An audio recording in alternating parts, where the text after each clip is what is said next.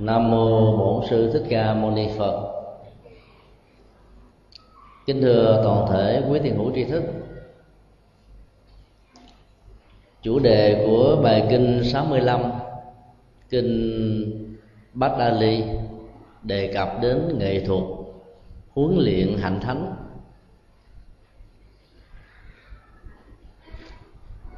để à, trở thành một bậc giác ngộ và giải thoát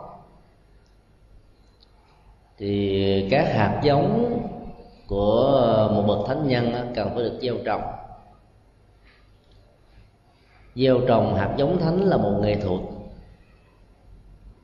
Vì bắt đầu bằng à, sự chuyển hóa hành động, liên hệ đến à, sinh hoạt, phong tục tập quán hàng ngày. Trong bản kinh này à, chúng ta thấy à, đức phật đã nhân sự kiện có một vị tỳ kheo. Không giữ được một giới khoảng do đức phật à, mới thiết lập. Nên ngài đã nhân cơ hội đó khuyên tất cả các vị xuất gia hãy phát triển và thực tập giới định và huệ để tự huấn luyện mình trở thành các bậc thánh trên con đường an vui và giải thoát.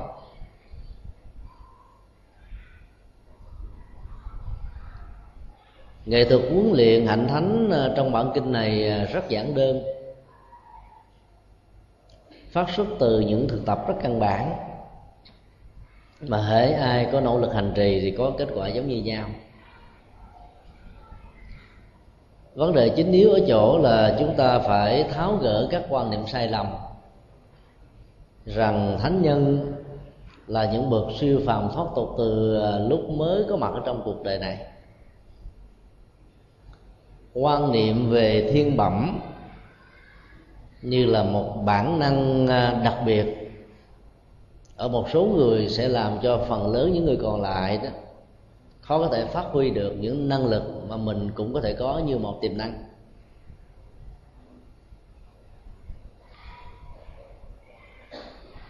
Để ờ, huấn luyện các hành thánh một cách thành công, chúng ta cũng cần ờ, phải điều chỉnh một quan niệm sai lầm đó là cho rằng là chỉ cần nỗ lực làm một cách đơn giản là có thể thành công. Sở dĩ gọi là quan niệm sai lầm là bởi vì một bên đặt nặng vào à, các hạt giống sẵn có cho nên bỏ rơi đi tiềm năng và các nỗ lực ở hiện tại vốn đóng một vai trò rất quan trọng dẫn đến sự thành công. Và mặt khác á, thì giản đơn hóa và cho rằng là việc trở thành một vị thánh á, nó chỉ bắt đầu bằng những nỗ lực quá bình thường. Trong bản kinh này, đức phật đã dạy cách thức huấn luyện mỗi người trở thành những bậc thánh thông qua một số trình tự căn bản. Vấn đề thứ nhất là giới hạnh và sự tùy cơ.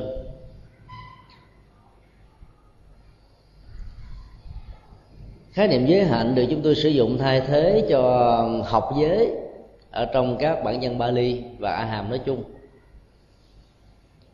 học giới là một giới khoảng cần phải được thực tập.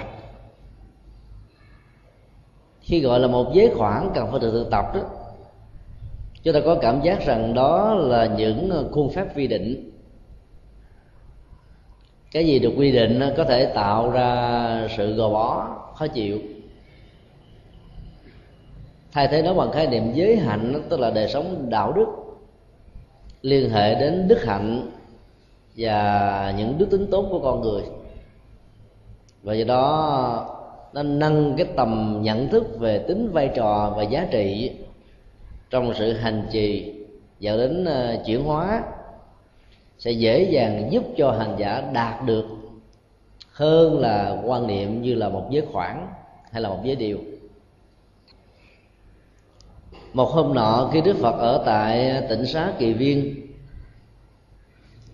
đức phật mới tập hợp hết tất cả các đại chúng lại và dạy ờ, một điều phát xuất từ bản thân ngài, mong tất cả những người khác cũng có thể thực tập và thành công. Ngài bảo rằng, này các tỳ kheo, ta luôn thành trì ngồi ăn một lần. Nhờ đó, ít bệnh, ít não, nhẹ nhàng, khỏe và an lạc đã có mặt trong suốt cuộc đời của ta ta mong rằng tất cả các vị tỳ kheo, lớn hay nhỏ, mới thực tập tu hay là thực tập tu lâu năm, hãy nên nỗ lực thực hành tương tự và sẽ có kết quả tương tự như chính ta đã đạt được. Lời tuyên bố đó nếu gắn nó vào cái thời điểm nó được có mặt đó, chúng ta biết rằng là từ lúc ngài thiết lập ra đạo Phật cho đến ờ, khoảng 20 năm sau, các vị xuất gia có thể mỗi ngày ăn hai cử ba cử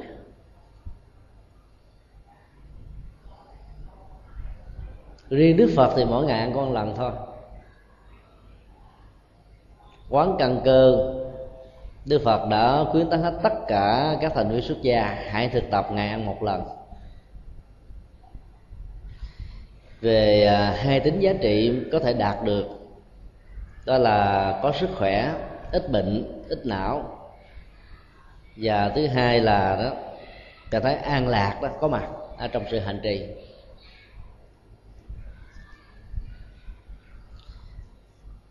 Bản chất của à, lời à, phát biểu của đức phật đó, mang tính khuyến tấn không hề có bất kỳ một áp lực nào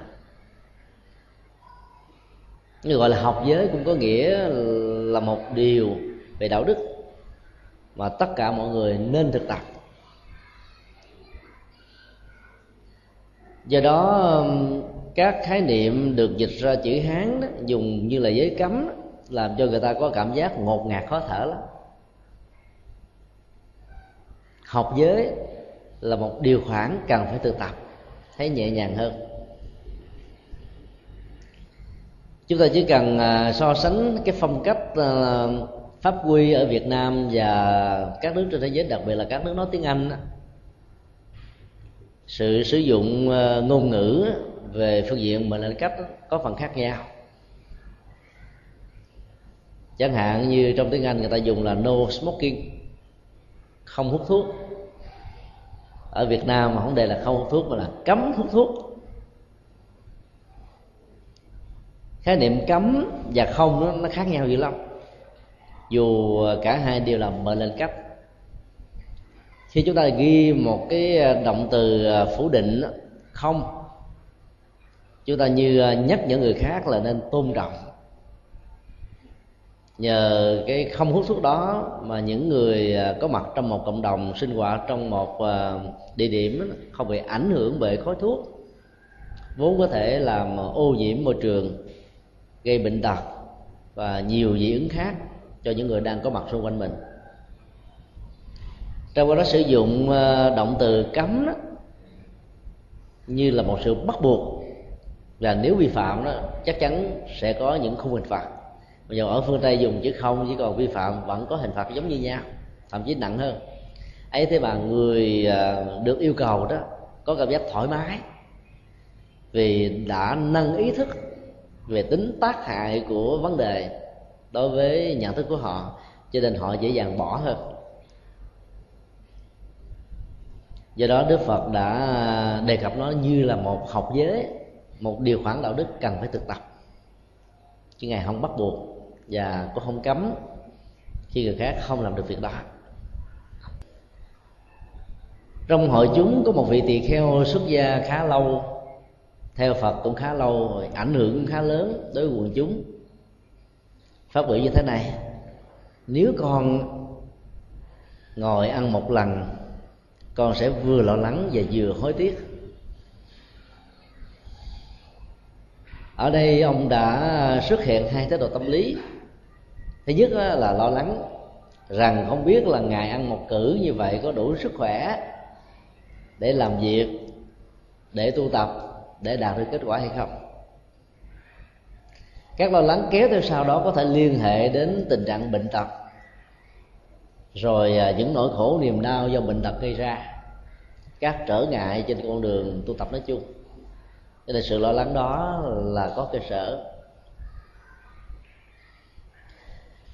Nứa tiếc là thái độ tâm lý thứ hai, bởi vì nào giờ ông đó quen ăn ngày hai cử, ba cử bây giờ yêu cầu mỗi ngày ăn có một cử thì à, phải từ bỏ một thói quen làm cho nhiều người không mạnh dạng mà giờ những thói quen này rất đơn giản mà rất là dễ bỏ. Nhưng mà vượt qua được thói quen đòi hỏi đến nghị lực rất lớn. Gây dựng một thói quen chỉ cần mất khoảng chừng vài năm có thể thành tựu được. Nhưng tẩy não và tháo gỡ thói quen đó có thể mất đến cả một đời người. Thậm chí có nhiều tình huống nếu đó là một thói quen dẫn đến những phản ứng hóa chất tạo ra cái ảo giác ở trên não bộ đó, thì thói quen đó đôi lúc phải mất đến cả vài kiếp mới có thể tháo gỡ được. Cho nên ông bảo rằng nếu ông phải ăn một ngày một cử như đức phật đó, thì ông sẽ tiếc nuối lắm và hối hận về sau. Hối hận rằng là đã bỏ một cái thói quen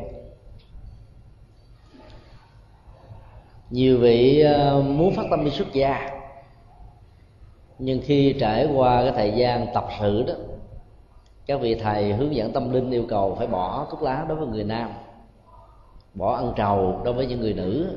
Họ cảm thấy lắc đầu đó, thôi thà con không tu tu kiểu này chắc chịu không nổi. Mặc dầu ngày nay trên ờ, các điếu thuốc lá đó có ghi một câu là hút thuốc có hại cho sức khỏe giúp cho người tiêu thụ thuốc lá đó có được ý thức rằng là sự tiêu thụ nó vào trong cơ thể là một hành động mất lòng tự bi đối với bản thân và gây ảnh hưởng cho tha nhân. Ấy thế mà nhiều người vẫn không bỏ được.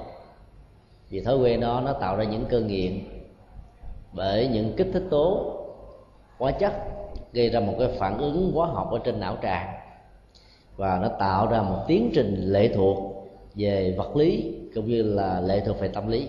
Hai ờ, sự lệ thuộc này đã làm cho người ta khó thể vẫy tay chào với một thói quen. Và vượt qua những thói quen rất là đơn giản, nho nhỏ là không nổi, cho nên họ ngán ngẩm, sợ làm những việc lớn hơn cũng không xong.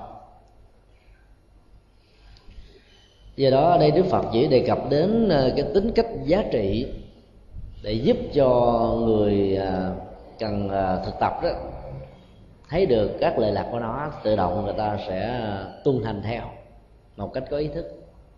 Đức Phật nói nó có rất nhiều giá trị lệ lạc chẳng hạn như là ít bệnh tật rồi ờ, ít bị phiền não. Tại vì nếu ngạn ba cử đi khắc thực á, bữa có bữa không của phiền não lắm. Hoặc là ta cho nhiều cho ít. Là cắt cớ ta bỏ ờ, sạn đá sỏi cát hay trái dừa khô hoặc là những vật thực mà ăn vào có thể bị chột dạ đau nhức, vân vân. Thì nó dễ dẫn đến nhiều cái tình trạng phiền não khác lắm. Cũng cần mở một hoạt đơn nhỏ tại đây về cái phương pháp nhất tọa thực được đức phật à, kể sướng trong thời của ngài và cái phong tục như là văn hóa ẩm thực trong các ngôi chùa ngày nay. Chúng ta thấy à, đức phật đề cập đến à, những việc xuất gia ăn ngày một cử đó, được dịch trong chữ hán là nhất tọa thực nó gồm có hai nghĩa. Thứ nhất là ăn một ngày một lần vào à, giờ ngọ, từ 11 giờ cho đến 12 giờ rưỡi. Sau giờ ngọ thì không được ăn lần thứ hai. Nghĩa thứ hai của nhất tọa thực, còn ám chỉ cho cái phong cách ăn trong chánh niệm và tỉnh thức tức là trong suốt thời gian ăn hành giả giữ yên lặng. Nhai thật kỹ, ý thức về à, thực phẩm đang được đưa vào trong cơ thể để cho các dịch vị có thể tiết ra một cách trọn vẹn nhất, hỗ trợ một cách rất là tất yếu cho tiến trình tiêu hóa và trao đổi chất ở trong bao tử và lục phủ ngũ tạng nói chung. Và kể từ khi vị tu sĩ ngồi xuống để ăn đó cho đến lúc hoàn tất có thể ăn là không được đứng dậy, đi tới đi lui. Vì nó vừa mất trang nghiêm, vừa mất vệ sinh, vừa không đảm bảo được sức khỏe. Nhất tọa tức là ngồi một lần thôi. Ngồi yên, vững chãi suốt cái thời gian ăn cơm. Trong vòng 15 cho đến 30 phút tùy theo thực phẩm nhiều và ít. Chế ra điều khoản này trong cái bối cảnh văn hóa đó, nó có những lý do. Thứ nhất là người ấn độ có thói quen quan niệm rằng những vị được gọi là tu sĩ dù bất kỳ truyền thống, tôn giáo hay tâm linh nào, không được gắn liền với bất kỳ những hoạt động thuộc về kinh tế, chính trị và các loại hình lao động. Tức là người tu sĩ phải phát huy cái sở trường chính yếu của mình là lao động tâm linh vượt lên trên loại hình lao động trí óc gắn liền với các cái nghề như là nhà giáo ngoại giao công chức hay là những cái loại hình liên hệ đến sử dụng chất xám nói chung. Khi các vị tu sĩ gắn liền với à, truyền thống lao động tâm linh đó, thì à, điều quan trọng là làm thế nào cho đời sống đạo đức của mình ngày càng được à, sáng tỏ để mang lại hạnh phúc cho bản thân và thông qua đó giúp ích cho cuộc đời. Chính vì vậy mà việc ăn uống của người tại xuất gia trở nên rất đơn giản. Cho dạng đó không được quyền đòi hỏi, không được quyền yêu cầu và không xem đó là cứu cánh của hạnh phúc, mà chỉ xem nó như là một phương tiện hỗ trợ cần thiết cho sự hành trì nói chung. Nếu một vị tu sĩ mỗi ngày ba lần cầm bình bát đi ra ngoài đường phố từng bước thảnh thơi để khắc thực đó, thì chuyện gì sẽ xảy ra? Quần chúng sẽ nghĩ rằng là các ông thầy tu các vị sư cô này đó, tối ngày chỉ có lo ăn vũ thôi. Và từ từ thiên hạ sẽ trốn vì không đủ để chu cấp cho các vị một ngày đến ba lần chỉ trong vòng 6 tháng đầu sau khi Đức Phật thành đạo thôi, cái giáo đoàn của ngài là 1.250 vị tỳ kheo.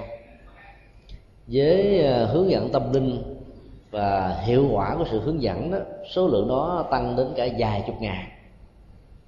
Chúng ta có thể hình dung một đoàn tu sĩ vài chục ngàn người đi hành khách ngày ba cử. Thiên hạ chắc trốn á, sợ hết. Cho nên đức phật ờ, không còn cách nào khác đã khuyến tấn những vị xuất gia đó. Nên uh, tiện về việc ăn uống để đầu tư cái loại hình lao động tâm linh tức là sự hành trì và tu tập. Để không làm bận tâm việc chu cấp thực phẩm của đàn na tính thí. Và thứ hai nữa là dành thời gian nhiều cho sự hành trì của bản thân. Tránh được các quan niệm rằng là những vị xuất gia trở thành những người tiêu thụ vì ngạn đến ba cử giống như người bình thường ở ngoài mà dầu đức phật à, dùng khái niệm là ăn nhất tòa thực nó sẽ ít bệnh. Không có nghĩa là đức phật à, nhấn mạnh đến cái tính cách khoa học của việc ăn. Ở trong cái giới khoản đạo đức này, ở đây đức phật nhấn mạnh đến cái sự tiện ích của nó về phương diện tu tập và hành trì thôi.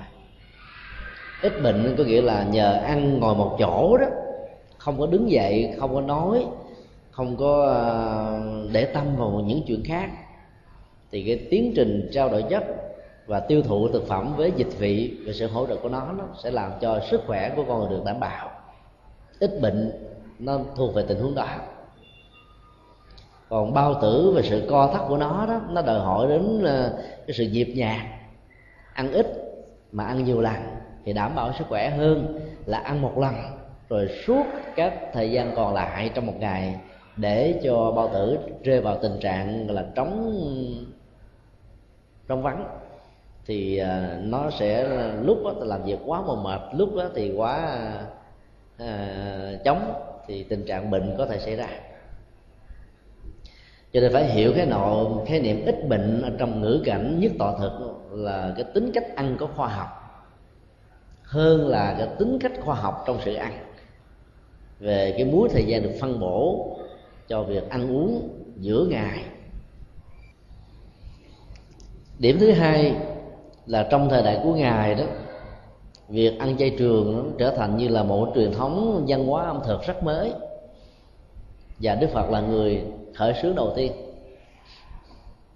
Dĩ nhiên trước đó thì à, tất cả những vị xuất gia và những người à, có thể khác tôn giáo trước trước khi trở thành đệ tử của Đức Phật đã có thói quen là ăn mặn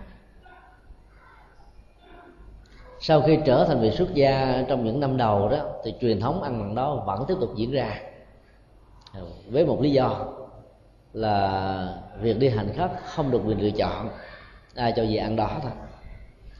Nếu một ngày mà ăn đến ba cử ờ, thực phẩm có liên hệ đến ờ, thịt và cá đó, cái nguồn năng lượng đối với một người đi tu không có lao động về tay chân mà chỉ có tu tập về à, tâm thức và tâm linh đó nó có thể tạo ra một sự dư thừa.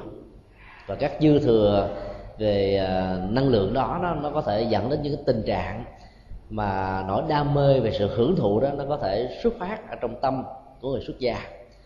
Cho nên đức phật đã khuyến tấn giảm tiền việc ăn uống ở một mức độ mà nó vẫn có thể đảm bảo được sức khỏe cho người tu cộng thêm vào đó, đó thì người xuất gia cần phải hành trì thiền định rồi à, đi thiền hành hàng ngày. Tất cả những cái đó nó hỗ trợ về sức khỏe rất tốt cho nên ăn ít mà vẫn không bị bị bệnh tật. Sau khi nghe um, bách đại ly nói rằng là ông không thể nào ăn nếu ông phải làm việc đó thì hoặc là ông sẽ phải lo lắng hoặc là ông sẽ phải nuối tiếc về sau đức phật đã gia giảm điều khoản này cho ông. Hãy ăn tại chỗ một phần phần còn lại đó có thể ăn sau đó để có thể sống qua ngày. Tất cả các điều khoản đạo đức đó, đều là những cái khuôn phép để giúp cho chúng ta nâng cao đời sống giá trị của mình. Cho tính cách bắt buộc là nó không được áp dụng mà nó chỉ đặt trên nền tảng là khuyến tấn đó, tùy theo cái khả năng chịu đựng của từng người. Ở đây đức phật đã gia giảm điều mặc dù ngài khuyến tấn là ta suốt cuộc đời ăn một ngày một cử nhờ đó có được nhiều giá trị về sức khỏe và tu tập. Cho nên nếu muốn được như thế thì hãy bắt chước theo. Nhưng khi biết vị tỳ kheo này không thể làm được đó, thì ngài vẫn cho phép ăn hai lần. Sau khi à, nhận phẩm vật cúng dường của đàn na xong rồi đó chia làm hai phần ăn một phần ngay tại chỗ, sau đó nó phần còn lại ăn sau cũng được. Tỳ kheo bát đa ly trả lời là, con vẫn cảm thấy không thoải mái vì sự lo lắng và nuối tiếc vẫn tiếp tục diễn ra nếu con phải ăn theo cái thế được phật cho phép. Ở đây chúng ta thấy nó có một sự mâu thuẫn nội tại về thói quen diễn ra về phương diện ăn uống đối với vị tỳ kheo này, dĩ nhiên là cái cái nỗi lo lắng lớn nhất của ông là không biết rằng là mình có thể đảm bảo được sức khỏe. Và thông qua đó đó, đảm bảo được sự hành trì. Tức là phát xuất từ một cái tâm niệm rất tốt. Nhưng mà lại tạo ra sự thẳng dư. Rồi các nỗi lo không đúng đó như là một nguồn năng lượng bị thiêu đốt chúng ta luôn luôn có bệnh lo lo trời, lo đất, lo gần, lo xa, lo trong, lo ngoài, lo đủ thứ trên đời. Chỉ cần quẳng đi cái lo đó thôi là chúng ta có thể sống rất là hạnh phúc và thoải mái. Bản kinh không mô tả về cái cấu trúc vật lý của vị tỳ kheo này. Lớn con, nhỏ con, khỏe mạnh, ốm yếu. Như ta biết chắc chắn rằng là cái nỗi lo của ông là quá đáng thôi. Ông chỉ sợ rằng ông làm không nổi vì không có tự tin cho nên ông đã có một thái độ là tuyên bố rằng ông không thể nào làm được việc đó. Như là một sự bất lực của bản thân mình. Để mong đức phật cho phép ông sử dụng cái phong tục tập quán ăn uống bình thường mà ông đã trải qua trong cuộc đời mấy mươi năm. Nỗ lực tu tập là một nỗ lực thay đổi thói quen thôi. Đổi thói quen đời trở thành thói quen đạo người à, muốn sống hạnh phúc là thay đổi thói quen của khổ đau, trở thành à, thói quen của an lạc. Chúng ta có khuynh hướng là thay chứ chưa có đổi. Khi mình buồn chán trong nhà, mình đi thay cái không gian, đi ra bên ngoài chứ không đổi tánh tình, đổi nội dung, đổi chất liệu của cuộc sống. Phần thay thế nó chỉ là một à, thoáng chốc, có giá trị hỗ trợ về tâm lý nhất thời thôi. Còn vì lâu về dài nó phải đổi đối về nội dung, đối về chất lượng, đối về chất liệu, đối về phong cách thì à, chúng ta mới có thể đảm bảo được sự hạnh phúc đó có mặt một cách lâu dài. Nguyên do tại sao chúng ta không mà nhận đổi thói quen là bởi vì chúng ta không thấy được tính giá trị của việc thay đổi này. Rất nhiều người à, muốn đi xuất gia, nhưng cứ phải lo lắng rằng là không biết sau khi xuất gia tôi có làm lợi ích gì cho bản thân mình huống hồ là cho cuộc đời. Một số vị khác lại lo lắng như thế này. Bây giờ tôi đang có sự nghiệp, có lương bổng, có vị trí xã hội, ăn nên làm ra. Mỗi tháng vẫn dư giả được tiền bạc để làm công đức và phước thiện. Tức là bàn tay của mình mang lại hạnh phúc cho người khác. Bây giờ trở thành người tu thì suốt cuộc đời là không có làm kinh tế rồi mỗi ngày phải nhận vật thực cúng dường của đàn na tính thí từ một người phát tâm cho bây giờ trở thành một người nhận. Lòng cảm thấy mặc cảm và thấy sao sao đó. Cho nên không an tâm. Rồi nghe trong à, à, sách vở của các tổ trung hoa dạy rằng là nếu tu tập mà không đạt kết quả thì đời đời kiếp kiếp phải mang lông đội sừng để đền lại cái cái nợ ngày xưa của đàn na tính thí nhiều người sợ, hoảng hốt quá, không dám đi tu. Đó là nỗi lo không không. Lo quá xá hòa xa rút cuộc nó không đi tới đâu. Bản chất của an lạc hạnh phúc là phải giải phóng nỗi lo. Dù là nỗi lo chính đáng. Có nhiều người đâu phải lo ờ, chuyện ờ, ngoài phố mà lo chuyện trong nhà. Mà lo dư thừa đó nó tạo ra sự ràng buộc mỏi mệt về cảm xúc lắm thay vì có nhiều công việc chúng ta chỉ đầu tư có một giờ là làm xong. Nhưng người có thói quen và có bệnh lo đó nằm trằn trọc băn khoăn á, cả tháng mà giấc vẫn chưa thành. Xong việc rồi có kết quả rồi mà cứ nghĩ ờ, chầm chầm đau đáo về cái chuyện đã qua. Rồi tiếp tục lo những chuyện khác nữa. Cái bệnh lo đó nó làm cho con người mất hết hạnh phúc. Và tốn hao rất nhiều năng lượng thay vì tập trung năng lượng đó vào công việc hiện tại làm hết mình làm có phương pháp làm trong thoải mái làm trong vui tươi thì hiệu quả và năng suất lao động nó sẽ rất cao. Nỗi lo phá vỡ hết tất cả cái đó. Thì kheo bát đa ly đó là rơi vào tình trạng của nỗi lo thôi.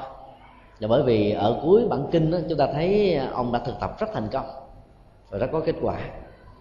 Bởi vì nỗi lo đã làm cho ông khủng hoảng sợ hãi và trở thành là một người tuyên bố vội vã về sự bất lực của bản thân mình. Trong cái đó, chỉ cần thực tập qua, mình mới biết rằng là mình có đủ sức hay không, thì không chịu làm. Cứ thấy ngán ngẩm trước, vẫy tay chào, rút lui, an phận thủ thường sự thất bại của rất nhiều người trong chúng ta là nằm ở chỗ là chúng ta đánh giá sai về năng lực của bản thân mình. Không tự tin, cho nên là làm một cách chơi chơi thôi, chứ không có làm thật sự và kết quả là chúng ta chỉ đạt được một phần rất nhỏ so với những gì chúng ta mong đợi. Từ đó, nó dẫn đến một cái thói quen là tự ti, mặc cảm về sự thiếu năng lực và thành công của bản thân. Vấn đề thứ hai trong cái này đưa ra đó là ngược dòng mất nguồn. Chạy theo một cái dòng mà các nỗ lực của sự trôi chảy theo nó đó có thể mang lại an vui và hạnh phúc đó, thì sự đi ngược lại cái dòng đó đó sẽ làm cho chúng ta mất đường về mất phương hướng. Ở đây chúng ta thấy là dòng chảy của đời sống ờ, của người xuất gia nằm ở chỗ là giản tiện hóa các nhu cầu vật thực để đầu tư tâm huyết thời gian công sức cho sự hành trì để phát triển năng lực tâm linh thì có nhiều người có thói quen là đi ngược lại với cái dòng chảy đó. Chúng ta thấy là cái dòng đời đó, nó có một cái sức cuốn rất mạnh với những thói quen. Và chúng ta nâng cái thói quen đó trở thành bản tánh và nuôi dưỡng nó bằng những nỗi lo. Trong cái đó, dòng đạo đó, nó là cái dòng ngược đời. Tức là đi ngược hoàn toàn với khuynh hướng đời sống của người thế gian và do đó nó đòi hỏi đến à, một sự nỗ lực để vượt qua các thách đố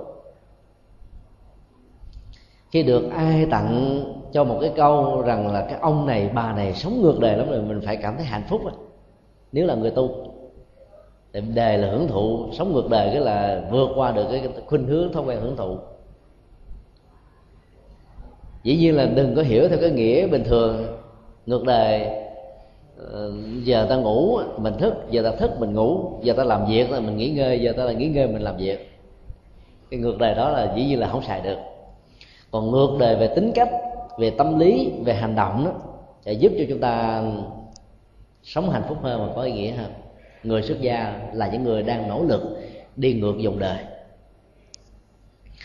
Khi tất cả các thành viên xuất gia có mặt ở trong một cộng đồng và đang nỗ lực bơi đi ngược dòng có nhiều người tách ra, đi riêng, đi một mình. Bởi những thói quen, bởi những nỗi lo, bởi những sự sợ hãi, bởi không tự tin rằng mình có thể thành công ở trong sự hành trì như bao nhiêu hành giả khác. Cho nên mình đã tách ra khỏi con dòng và cuối cùng mình mất nguồn, tức là mất đi phương hướng và mất đường về.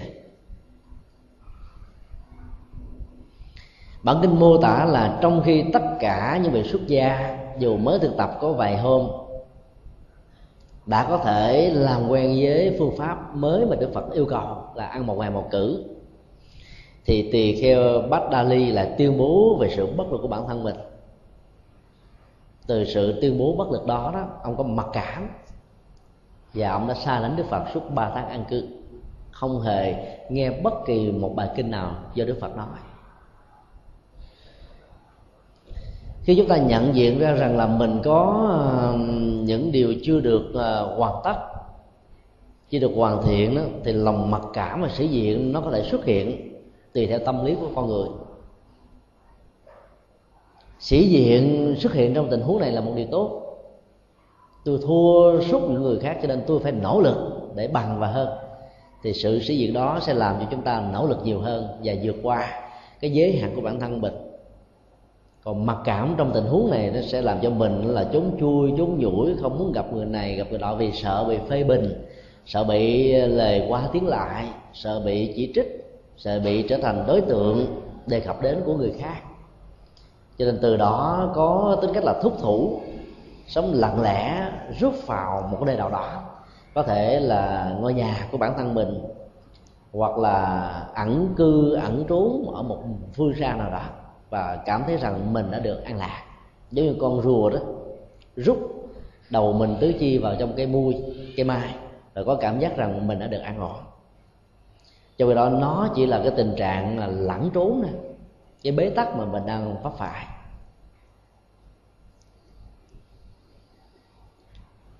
Có những vị đồng tu với tỳ kheo bách đa ly đó, cảm thấy thương tưởng ông. Họ tìm cái cớ để có thể tiếp cận được ông.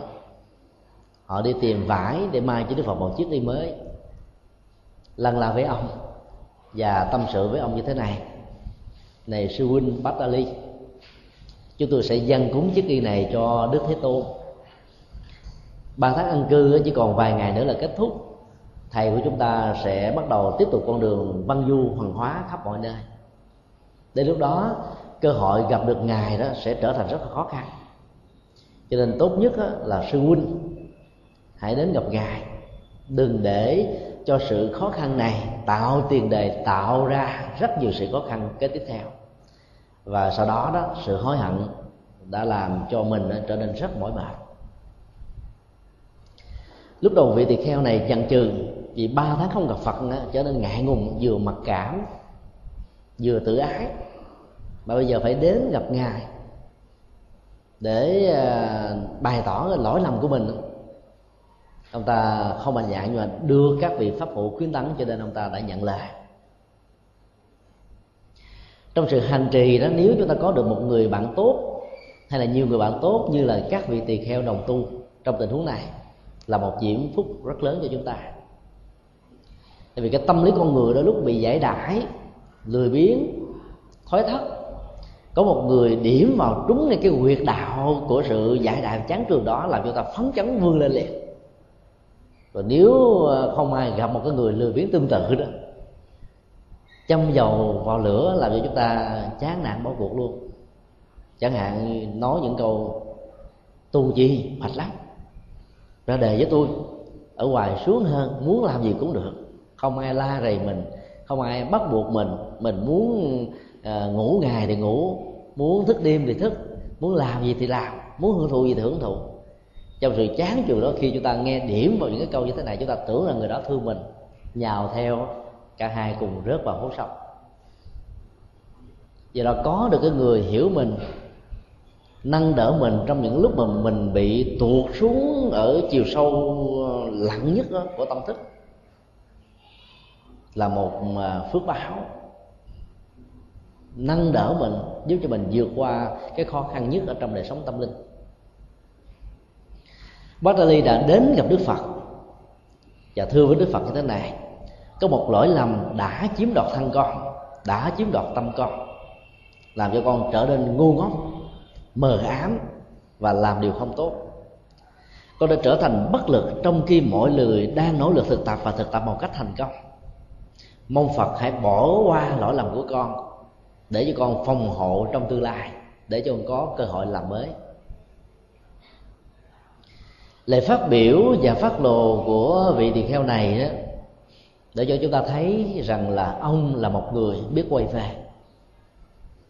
Cái sơ suất và lỗi lầm ai cũng có. Có người có nhiều, có người có ít. Có người à, có cái tánh à, ngang bướng, khó dạy hoặc là khó thuyết phục nhưng có người đó chỉ cần nghe một người khác đó phân tích đúng và sai là có thể quay về bằng một cái thái độ tình nguyện chứ không cần người ta phải nói lớn tiếng, mắng nhiếc, la rầy hay là nhắc nhở nhiều lần. Vì tỳ kheo này chỉ được khuyến tấn có một lần thôi, mặc dù lúc đầu ông miễn cưỡng nhưng mà sau đó ông mạnh dạng và thấy rất rõ rằng là cái nỗi lo của mình đó là nỗi lo thẳng dư, chứ không phải là nỗi lo cần thiết.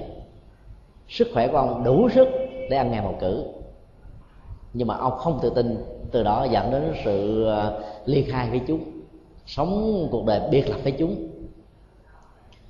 Đạo lý nhà phật ờ, dạy chúng ta về một đời sống cộng đồng.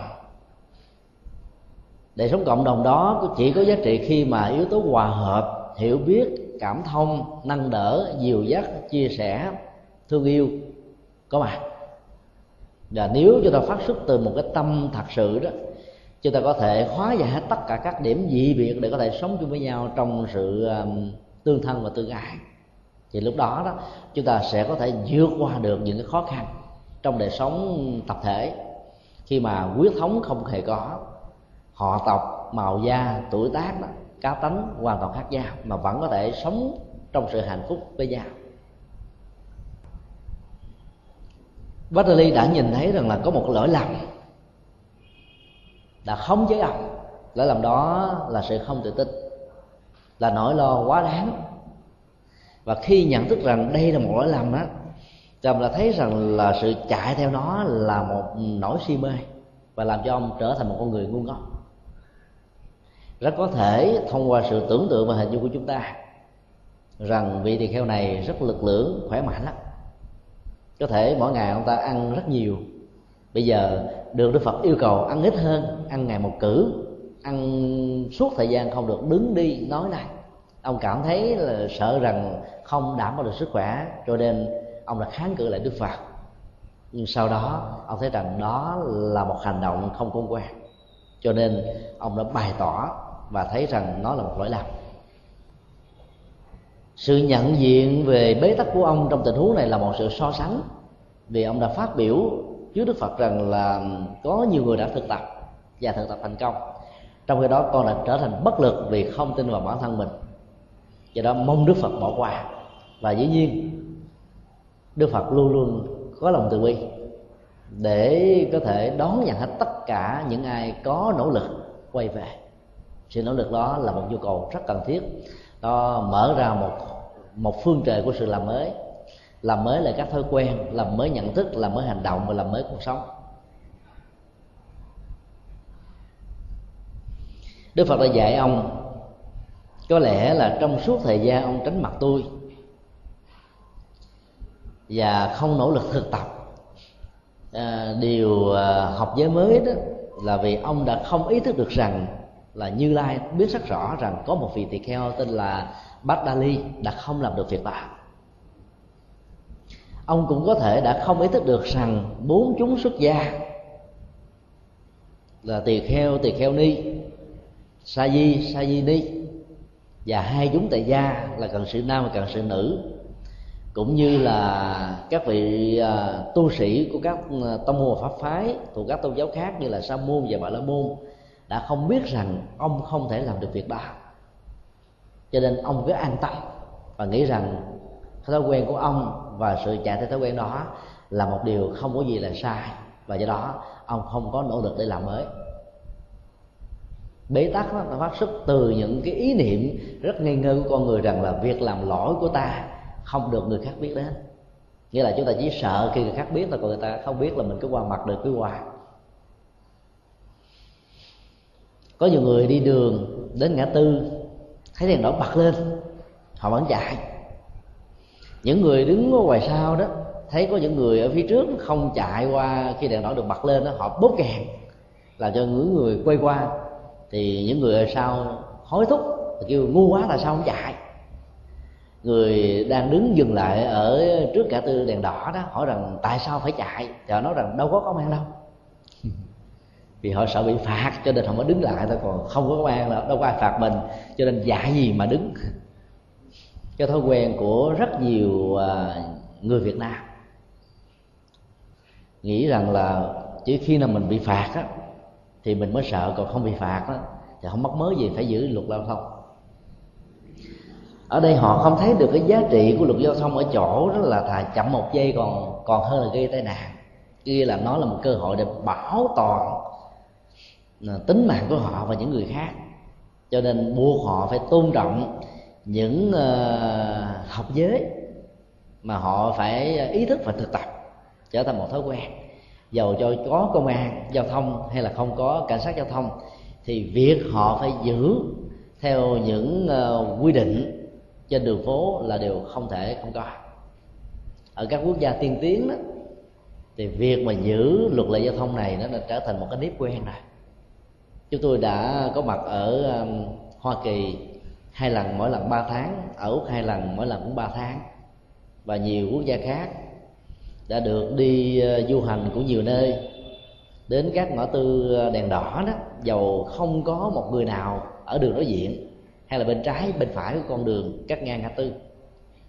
Người ta vẫn có thói quen đứng lại để chờ đèn xanh bật lên đó, thì xe mới bắt đầu đi tiếp.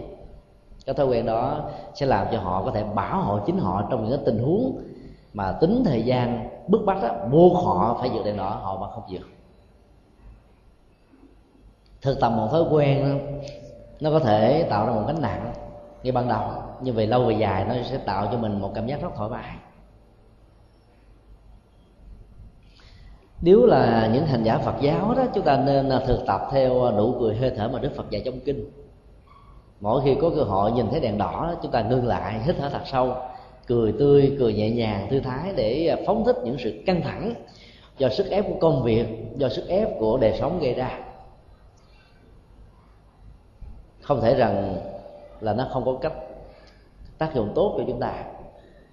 Để lúc nếu như chạy qua các ngã đường mà toàn gặp đèn xanh không, chúng ta sẽ chạy rất nhanh và mất sự kiểm soát của ta. Ờ, mỗi một cái nhịp ngừng nó mặc dầu gì chứ tốn chừng 30 giây và nhiều nhất là một phút thôi.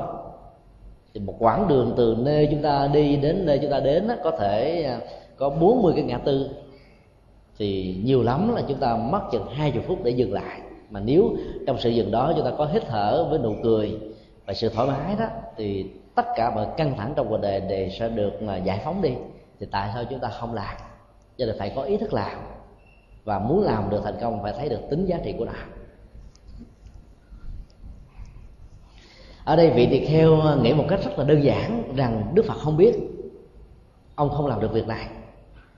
Các vị tỳ kheo đồng tu, các vị tỳ kheo đi đồng tu, các vị cư sĩ nam và nữ, các vị sa môn bà la môn không biết rằng ông không làm được việc đó. Cho nên ông cứ an tâm rằng là mình cứ sống theo thói quen cũ, mình không bao giờ bị ai quở trách. Cho nên cứ vì thế mà ông đã nuôi nắng cái thói quen đó suốt 3 tháng nữa.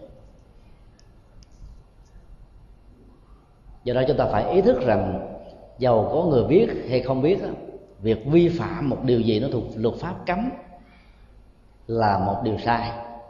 Để từ đó chúng ta mạnh dạn từ bỏ. Còn chờ có cảnh sát chờ có luật pháp chờ có bị trừng phạt đó mới làm đó, thì chúng ta sẽ không làm một cách có ý nghĩa. Chúng ta làm một cách gượng gạo. Mỗi khi làm cảm thấy mỏi mệt căng thẳng và nó không mang lại một trạng thái thoải mái nào do đó sự đi ngược dòng với một cái thói quen mới thói quen tích cực đó, sẽ làm chúng ta mất cái nguồn của an vui và hạnh phúc. Đây là điều mà chúng ta cần phải lưu tâm. Khi các bậc phụ huynh à, giảng dạy cho con em của mình về đời sống đạo đức và hạnh phúc đó cũng nên nhấn mạnh đến tính cách giá trị như đức phật đã phân tích. Chỉ trừ khi nào các con em của mình thấy được giá trị ở những việc là không mê chơi không ăn xài phung phí không đua đòi không có sĩ diện mà hãy tôn trọng đời sống đạo đức đó, thì lúc đó đó chúng mới có ý thức tự nguyện để làm. Còn bằng không đó không có cha mẹ thì chúng sẽ làm tha hồ theo cá tánh. Còn có cha mẹ giả bộ ngoan quản đến lúc nào vắng chủ nhà thì gà mọc nuôi tôm thôi đó là cái tình trạng rất nhiều người vì họ làm một cách thiếu ý thức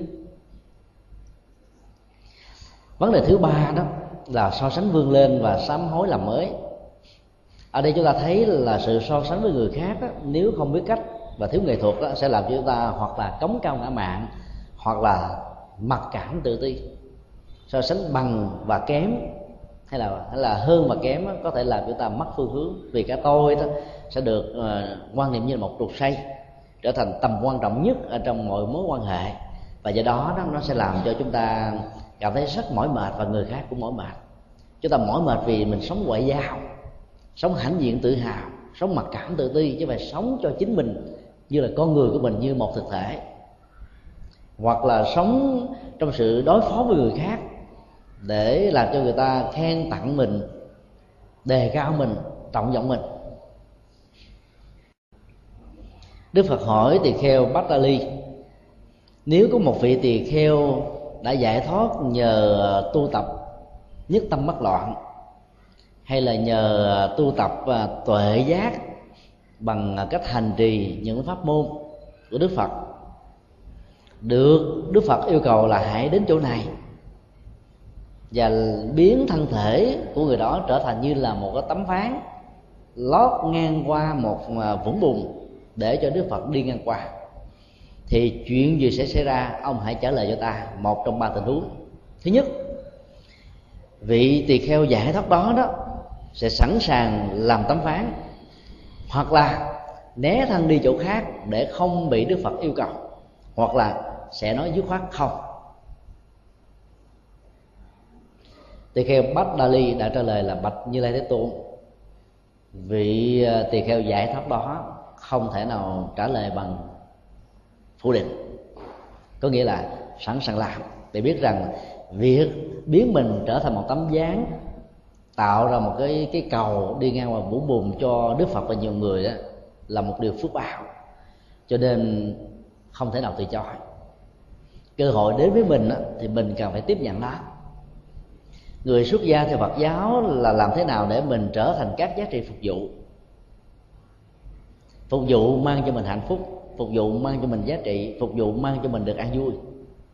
Chứ nghĩ rằng là mình đi tu để được người khác trọng vọng cung kính cúng dường thì lúc đó là, là chúng ta hướng đến cái sự hưởng thụ nhiều. Và giá trị của sự phục vụ sẽ mất đi hết. Cho nên rất nhiều người mất phương hướng. Sau khi à, lãnh thọ giới pháp tỳ kheo đã trở thành một vị thầy hay một si cô tưởng rằng mình như là ruộng phước cho ba tháng cúng dường rồi không còn nỗ lực tu tập. Và do đó đó sự thối thất trong ờ, tu tập có thể có mặt với người đó bất cứ lúc nào. Đức Phật hỏi một cách tương tự, nếu ờ, các vị giải thoát sau đây được ta yêu cầu thì họ sẽ làm như thế nào? Các vị đó bao gồm, thứ nhất là giải thoát bằng tuệ giác hay là giải thoát do thân chứng giải thoát do kiến trí tức là đạt được nhận thức Phật pháp một cách đến đây đến chốn hoặc là giải thoát nhờ vào niềm tin bất động hay là giải thoát nhờ vào sự thực hành chánh pháp không hề sao lãng hoặc là giải thoát do đi theo tín ngưỡng hoặc là giải thoát đó, nhờ vào sự nỗ lực tu tập vân vân. Thì họ sẽ có thái độ ứng xử như thế nào? Thì kêu Bát Ali cũng nói một cách tương tự là bạch như lai thế tôn, họ không thể nào từ chối. Khi được yêu cầu là một phật sự nào đó đó, chúng ta đang có cơ hội đó tiếp nhận một phước báo, một công đức. Các vị thầy, khi thư chúng ta là giao chúng ta rất nhiều việc, hết việc a, việc b, việc c. Nhiều người à, không hiểu được tặng cho mình phước báo cho nên nghĩ rằng là ông thầy ông đi mình quá mới vào chùa mà ông bắt mình làm đủ thứ chuyện trên đời hết trơn. Nhọc nhằn quá rồi bị bạn bè tác động tiêu cực. Nghĩa là ông thầy đi mình không có thương mình cho nên bỏ thầy ra đi. Hoặc là trở về đời sống của người tại gia. Hoặc là không muốn dấn thân. Lánh cố tình là làm sai làm trật để ông thầy không, không sai mình nữa. Biết rằng là mình đánh mất cơ hội để làm được các việc phước báo. Các phật tử tại gia cũng vậy khi gắn bó với ông thầy ông thầy làm rất nhiều việc phật sự. Nay sai mình việc này, mai yêu cầu mình làm việc kia, mỏi mệt vô cùng. Nhưng mình phải biết rằng là đó là cơ hội để mình có được các giá trị. Vì theo nhân quả đó, là mình làm cho chính mình hưởng giống ai hưởng đâu. Đứng từ về phương diện bên ngoài đó, khi mình làm một việc lành, chẳng hạn như là nấu cơm cho tất cả à, các vị đồng tu ăn, mình tưởng là mình đang phục vụ cho người khác, mà trên thực tế mình đang phục vụ cho mình để tạo phước báo cho mình. Lau chùa, quét rác, làm vệ sinh, tụng niệm, bái sám, dấn thân làm các phật sự là điều làm cho chính chân mình chứ không làm cho ai cả. Cho đến lúc nào chúng ta thấy được rằng là cái tính giá trị đó nó gắn liền với bản thân thì chúng ta mới làm phát nguyện, làm phát tắt phát tâm. Bằng không á, mỗi lần mà ai giao những cái là nhăn nhó mặt liền. Mặc dù bên ngoài nở một nụ cười, mà bên trong thấy nó mỏi mệt căng thẳng lắm. Đến giờ ba tiếng kẽn cắt vang lên đó, chúng ta thấy nó mỏi bệnh nặng nề lên. Đối diện ông phật thấy nó căng thẳng lắm. Và khi chúng ta phát tâm mà thấy được tính giá trị của nó đó chúng ta nô nức, chúng ta thao thức, chờ đến cái giờ đó để lên được gặp phật. Chờ đến giờ đó để được tăng giá trị tâm linh. Chờ đến cái giờ đó để làm được phật sự. Chờ cái giờ đó để tạo được phước báo. Cái tâm niệm nó tạo ra tính giá trị. Nhưng quan trọng lắm. Tu nằm ở những cái chỗ rất đơn giản như thế này. Mà đôi lúc chúng ta không để ý, không để tứ cho nên khi mà một người nào đó muốn phát tâm xuất gia đó, chúng ta phải xem xét tâm lý của mình. Nó có một sự thôi thúc mãnh liệt hay không? Sự thôi thúc đến độ là nếu mình không vào chùa ở, mình cảm thấy chóng vắng, mỏi mệt, đờ đẫn, bằng thần, khó chịu, rai rứt lắm. Nếu tâm niệm nó xuất phát như vậy đó, là chúng ta nên xuất gia. Rồi nếu tâm niệm nó xuất phát theo cách thức, không biết là mình tu có được hay không, có thành công hay không tu có lợi ích cho mình, lợi ích cho ai hay không? Khi thì muốn, khi thì không. Khi thì mình nỗ lực, khi thì chán chán nản, thì khoan nên đi tu. Rồi tu như vậy, cái tâm nó không mãnh liệt thì vào mỗi một thời kinh nữa chúng ta thấy cảm thấy nó chán chường. 45 phút ngồi đối diện bằng Phật, cảm thấy nó dài đăng đẳng giống như người ta bị giam nhốt trong tù. Nhiều người tu mà không thấy được cái niềm an vui hạnh phúc, cho nên đi tìm những cái khoái lạc khác, và cuối cùng đánh mất chính bản thân mình. Đức Phật mà hỏi tiếp này, Bát Đa Di, ông hãy tự so sánh rằng là ông và tám vị thánh như vừa như vừa nêu đó, ông thuộc vào cái hạng nào so với các vị đó? Bát Đa Di cảm thấy rất xấu hổ và nói với Như Lai Thế Tôn là, bạch ngài, con không bằng một phần đối với các vị thánh mà ngài vừa nêu ra. Cho nên mong ngài hãy nhìn thấy lỗi lầm của con á là một điều sai và con xin hứa không bao giờ tái phạm một điều sai nữa, con sẽ thực tập hết mình và con tin chắc rằng con có thể làm được và con thành công. Cái tâm lý giáo dục của đức phật ở đây rất hay. Ngài đưa ra những người thành công với danh tánh, với tuổi tác, với thân phận của những vị này để cho bách đa di, bách đa ly đó so sánh đối chiếu. Tại sao những vị đó có thể thành công? Được bao nhiêu người cung kính tôn trọng cúng dường ấy thế mà mình lại mất niềm tin ở bản thân để đi theo một thói quen của mình. Và cuối cùng là mình trở thành người đó, thất bại. Và luôn luôn sống trong một trạng thái rai rứt của lòng hối hận. Giáo dục tâm lý rất quan trọng. À, nếu chúng ta không biết được ờ, cái người đối tượng được giáo dục của mình có tâm trạng như thế nào cá tính ra làm sao chúng ta khó thành công lắm.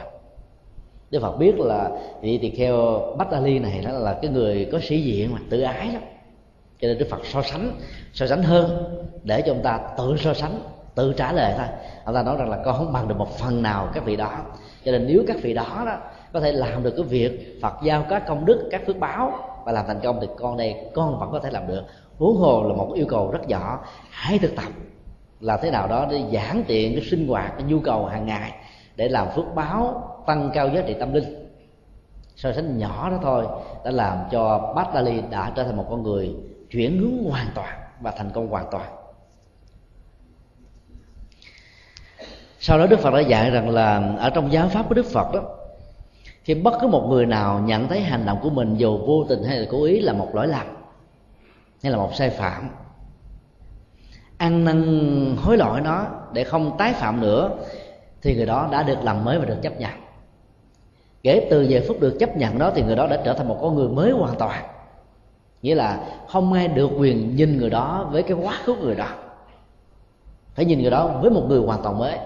Cái mặc cảm về thân phận quá khứ, xấu thế này, không đạt thế kia, bất thiện thế nọ, đã được xóa sổ đi. Cho người đó là một con người mới toanh. Và do đó chúng ta đã tạo cho người đó thêm một năng lực để người đó vượt qua chính họ có thói quen của chúng ta đánh giá con người bằng quá khứ người đó cái đây 30 năm 10 năm 3 tháng hay là của ngày hôm qua. Và do đó cứ mỗi một lỗi lầm nho nhỏ của người đó được chúng ta chắc đóng lên qua năm tháng ngày giờ nó trở thành những quả núi và trong cái giờ phút hiện tại đó khi một cái gút mắt hay là sự khó khăn giữa hai bên nó xuất hiện đó chúng ta trở về cái quá khứ với tất cả những sự chốc trần và cuối cùng đó, cái mâu thuẫn nho nhỏ, cái khó khăn nho nhỏ đã làm chúng ta cương điệu hóa, dẫn tới tình trạng cắt đứt, phá vỡ mối quan hệ giữa hai người. Là bởi vì chúng ta sống về quá khứ của con người hơn là nhìn người đó với những góc độ làm mới hiện tại. Trong truyền thống của Phật giáo đó, cứ mỗi nửa tháng, tất cả những vị xuất gia phải đối diện trước bàn Phật và đối diện với nhau để tự làm mới nếu ai không có được cái năng lực khách quan để tự nhận xét lỗi lầm của mình đó, thì phải thỉnh mời người khác chỉ điểm cho mình. Và khi người khác chỉ điểm ra rằng mình có những lỗi lầm có những điểm chưa được hay có những điểm chưa được ừ, à, hoàn thiện đó thì chúng ta phải cảm ơn vì chúng ta sẽ làm mới chính bản thân. Còn mắt đó, không thể nhìn thấy chính nó nó có thể nhìn thấy cái lưng của người khác nhưng mà nhìn thấy chính nó thì không nhìn thấy lỗi lầm của người khác thì rất dễ dàng mình nhìn thấy lỗi lầm và những điều chưa bất thiện, chưa chưa được toàn thiện ở bản thân ta. Khó lắm. Cho nên đức phật yêu cầu à, chúng ta phải tự làm mới và thỉnh người khác làm mới cho bản thân mình thông qua tự tứ. Nói lỗi và thỉnh lỗi. Khuynh hướng tâm lý của con người khi yêu cầu người khác nhận xét đánh giá về mình á, nhờ đó ám chỉ và mong mỏi rằng là những lời khen hay là phê bình do đó trong sự thỉnh lỗi đó chúng ta phải chấp nhận. Và dĩ nhiên người chỉ lỗi cũng phải có nghệ thuật. Nói làm sao để cho người kia đừng có bị rơi vào trạng thái bị tự ái quá mức. Bởi vì tự ái quá mức đó, người ta sẽ dẫn đến tâm lý cốc cằn. Và từ đó dẫn đến sự lúng lúc sâu ở trong một thói quen xấu không quay về được. Dầu có muốn cũng trở thành ngàn trùng xa cách. Cho nên phải có nghệ thuật để chỉ điểm và phải mang tới cách xây dựng thương yêu người kia thì cái lời chỉ điểm cho họ đó mới có tác dụng tâm lý giáo dục cao. Ở đây đức phật đã vận dụng nghệ thuật đó. Khích lệ ông làm cho phấn chấn và không còn à, cảm thấy tự ti mặc cảm về những gì mà mình chưa làm được. Cho nên ông rất thành công. Do đó so sánh dương lên là một nhu cầu để cho chúng ta làm mới bản thân mình về những chiều hướng tích cực và cần phải ờ, thấy rất rõ những giới hạn của bản thân mình để vượt qua. Chứ ai hãnh diện tự hào thỏa mãn bản thân đó thì khó có thể làm mới được lắm. Vấn đề thứ tư đó huấn luyện thánh hạnh đó, nó là phải là một con đường trải qua gồm có ba bước. Bước thứ nhất đó, phải nhìn thấy là giới hạnh tức là đời sống đạo đức là một nhu cầu. Đức Phật dạy rằng là những người không hề giữ giới hạnh tức là sống buông lung không có đạo đức. Dầu cho muốn rằng là tôi sẽ cư trú ở một nơi xa vắng tôi sẽ sống ở trong một cái cốc ở một nơi mà không ai biết đến. Có thể là một khu vườn hay là một gốc cây sườn núi quan giả, hang động nghĩa địa tùng lâm ngoài trời thậm chí là ở bên cạnh một đống rơm. Và mong ước rằng là tôi có thể chứng được pháp thượng nhân đạt được tuệ giác đặc thù và xứng đáng các bậc thánh. Giàu có những điều mơ ước đẹp, nhưng người đó vĩnh viễn không bao giờ thành tựu được. Lý do rất đơn giản, đức phật đưa ra, vì người đó đã không có đời sống giới hạn. Bản thân người đó sẽ bị các bậc trí của trách, và nếu có lương tâm, biết nhìn về bản thân mình, thì họ sẽ có những tâm lý tự quở trách, ăn năn, rai sức khó chịu, cắn đứt lương tâm cho nên nhận thức về tính vai trò của đời sống giới hạn như một nhu cầu sẽ giúp cho chúng ta sống nó một cách rất là thoải mái. Không cần đợi ai nhắc nhở yêu cầu phê bình chỉ trích đó, chúng ta vẫn làm tốt. Còn sợ người khác mà làm đó, thì cái làm đó, đó nó chỉ có làm ở trước mặt và sau lưng đâu cũng vào đấy thôi. Do đó muốn ờ, tu tập lâu dài trong Phật pháp chúng ta phải ý thức được tính giá trị của đời sống đạo đức thì mình mới có thể đi trọn một cuộc cuộc đời với những giá trị đẹp và đóng góp hay. Cái tiếp là chúng ta phải thực tập giới định huệ, diễn ra theo một tiến trình mang tính là hỗ trợ. Cái này có dẫn và kéo theo sự thành công ở cái khác. Thứ nhất là cần phải giữ hết tất cả những ờ, điều khoản đạo đức mà đức phật đã dạy và chúng ta giữ nó bằng à, tâm hân hoan thích thú chứ không phải bằng sự áp buộc. Chúng ta phải nỗ lực từ bỏ những điều bất thiện và nỗ lực thực tập những điều tốt thanh tịnh hóa tâm ý của mình. Cái tiến trình của đời sống đạo đức gồm có ba vế bỏ ác làm lành và thanh tịnh tâm. Rất nhiều người trong cuộc đời này đó thì mới đạt được một phần ba của con đường tâm linh thôi đã thỏa mãn là tự hào khi được ai khuyên nên quy làm đệ tử đức phật, họ nói rằng tôi đâu có làm tội lỗi đâu. Phải quy đức phật làm gì?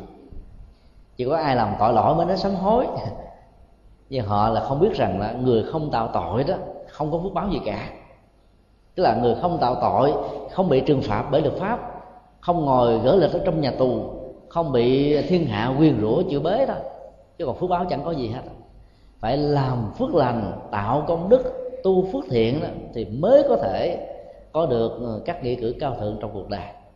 Và cái thứ ba nữa là phải phát xuất từ một động cơ tốt chứ không phải là vì cầu danh vì áp buộc hay là bất đắc dĩ à, làm để lấy le lấy lệ vân vân. Thanh tịnh tâm trong các việc uh, nghĩa cử cao thượng đó nó làm cho giá trị của việc làm đó được tăng cao và nó có ý nghĩa lâu với cuộc đời bước thực tập thứ hai, đức phật yêu cầu à, tất cả những người đệ tử của ngài đó cần phải à, vượt qua các tâm lý tiêu cực bằng cách là thực tập bốn cấp độ thiền. Ở à, cấp độ thiền thứ nhất thì hành giả sẽ đạt được trạng thái an lạc hạnh phúc sâu lắng nhẹ nhàng. Khi mà hành giả đó đã vượt qua được các giới hạn và cái sự thúc bách của nhu cầu hưởng thụ tính dục người ta cứ nghĩ rằng là chỉ có hoạt động tính dục mới mang lại hạnh phúc. Và chính vì thế mà cái nhu cầu của đời sống hôn nhân đó, vợ và chồng, trai và gái trong giới tính đó, làm cho nhiều người đánh giá rằng là nó là hạnh phúc cao nhất. Rồi đức phật nói là vượt lên trên các cái nhu cầu bình thường đó. Mà không cảm thấy thiếu thốn, cảm thấy thoải mái, nhẹ nhàng, thư thái thì cái trạng thái an lạc đó đó đã làm cho mình đạt được cái trình độ tâm linh thiền thứ nhất trong trạng thái tâm linh ở thiền thứ hai đó hành giả sẽ đạt được trạng thái hỷ lạc cái an vui nhẹ nhàng sâu lắng hơn do thư tập thiền định mà có. Lúc đầu là do chúng ta chuyển hóa tính dục thôi. À, chuyển hóa tính dục xong rồi phải thực tập thiền quán. Quán đó có thể là lấy đối tượng phật lấy đối tượng chánh pháp à, lấy đối tượng à, của vô thường vô ngã bất cứ một đối tượng nào mà có thể giúp cho mình thực tập dễ dàng và thành công đều có thể giúp cho mình thăng tiến ở trên phương pháp quán hoặc là đối với trường trường hợp định đó, thì chúng ta có thể ờ, sử dụng sự định chỉ à, các thói quen các hoạt động dẫn đến nỗi khổ niềm đau. Thì khi làm lắng dịu ờ, các thói quen đó đó là chúng ta đang được ở trong trạng thái định. Và nó tạo ra một trạng thái an lạc nhẹ nhàng thư thái rất là lớn đối với trạng thái ờ, tâm linh thứ ba của thiền ba đó, chúng ta thấy là hành giả sẽ đạt được hạnh phúc do sự buông xả. Buông xả thói quen, buông xả ờ, phong tục tập quán tiêu cực, buông xả các hành động không tốt, buông xả lòng tham, buông xả lòng sân, buông xả sự si mê. Tức là bất cứ cái gì mà làm cho con người bị rơi vào trạng thái khó khăn và bế tắc đó, thì hành giả phải buông hết tất cả đó giống như là mình buông miếng kẽm gai đang ghim vào trong lòng bàn tay của mình. Càng ghi chặt nó chừng nào đó thì, thì mỗi giây phút tích tắc của thời gian trôi qua đó sẽ tạo ra chúng ta sự rỉ máu của khổ đau. Cho nên phải buông nó thì mới được hạnh phúc. Trạng thái tâm linh của thiền bốn đó là hành giả thực tập quên cả chủ thể và đối tượng. Mình không phải là chủ thể nhận thức tất cả các dòng cảm xúc khổ và vui không phải là đối tượng để chúng ta phân định và tạo ra cái phản ứng tâm lý kéo theo, hoặc là thích, hoặc là chán, hoặc là tư hữu hóa nó, hoặc là từ bỏ nó, hoặc là chiếm hữu nó, hoặc là chán ghét nó. Sự vượt lên trên mọi ý niệm buồn và vui của cảm xúc sẽ tạo ra một tiến trình thư thái nhẹ nhàng sâu lắng rất nhiều nhờ thực tập được đời sống giới hạnh, hành giả có thể ờ, dễ dàng thành công bốn cấp độ tâm linh thiệt quán như vừa nêu.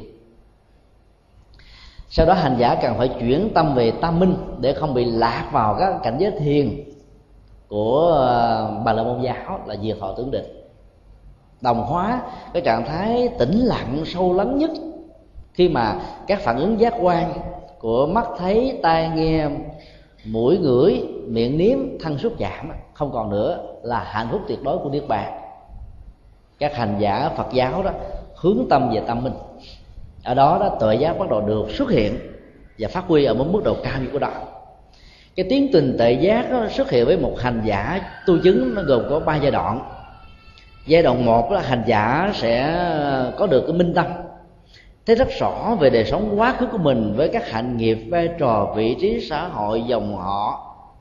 Nghề nghiệp, khổ đau, hạnh phúc, tuổi thọ, từ đại cương đến chi tiết, hiểu một cách rành mạch, không sai trái. Để từ đó thấy rất rõ rằng là trong cuộc đời này không có sự ban phước, giáng họa, không có thần linh, không có thượng đế can thiệp, ảnh hưởng, chi phối, tác động, mà chỉ có bản thân ta là chủ nhân của hạnh phúc và khổ đau của mình túc mạng minh là năng lực tuệ giác thấy rõ được nhân quả của tự thân trong quá khứ. Tức là làm chủ bản thân mình trong quá khứ là một tuệ giác. Giai đoạn thứ hai là hành giả hướng tâm không thỏa mãn với túc mạng minh đó. Đạt được cái trình độ tâm linh, thấy được nhân quả tiến trình tái sanh của thai nhân. Khổ đau hạnh phúc, giàu sang bằng cùng cao thấp, mập ốm, lớn nhỏ.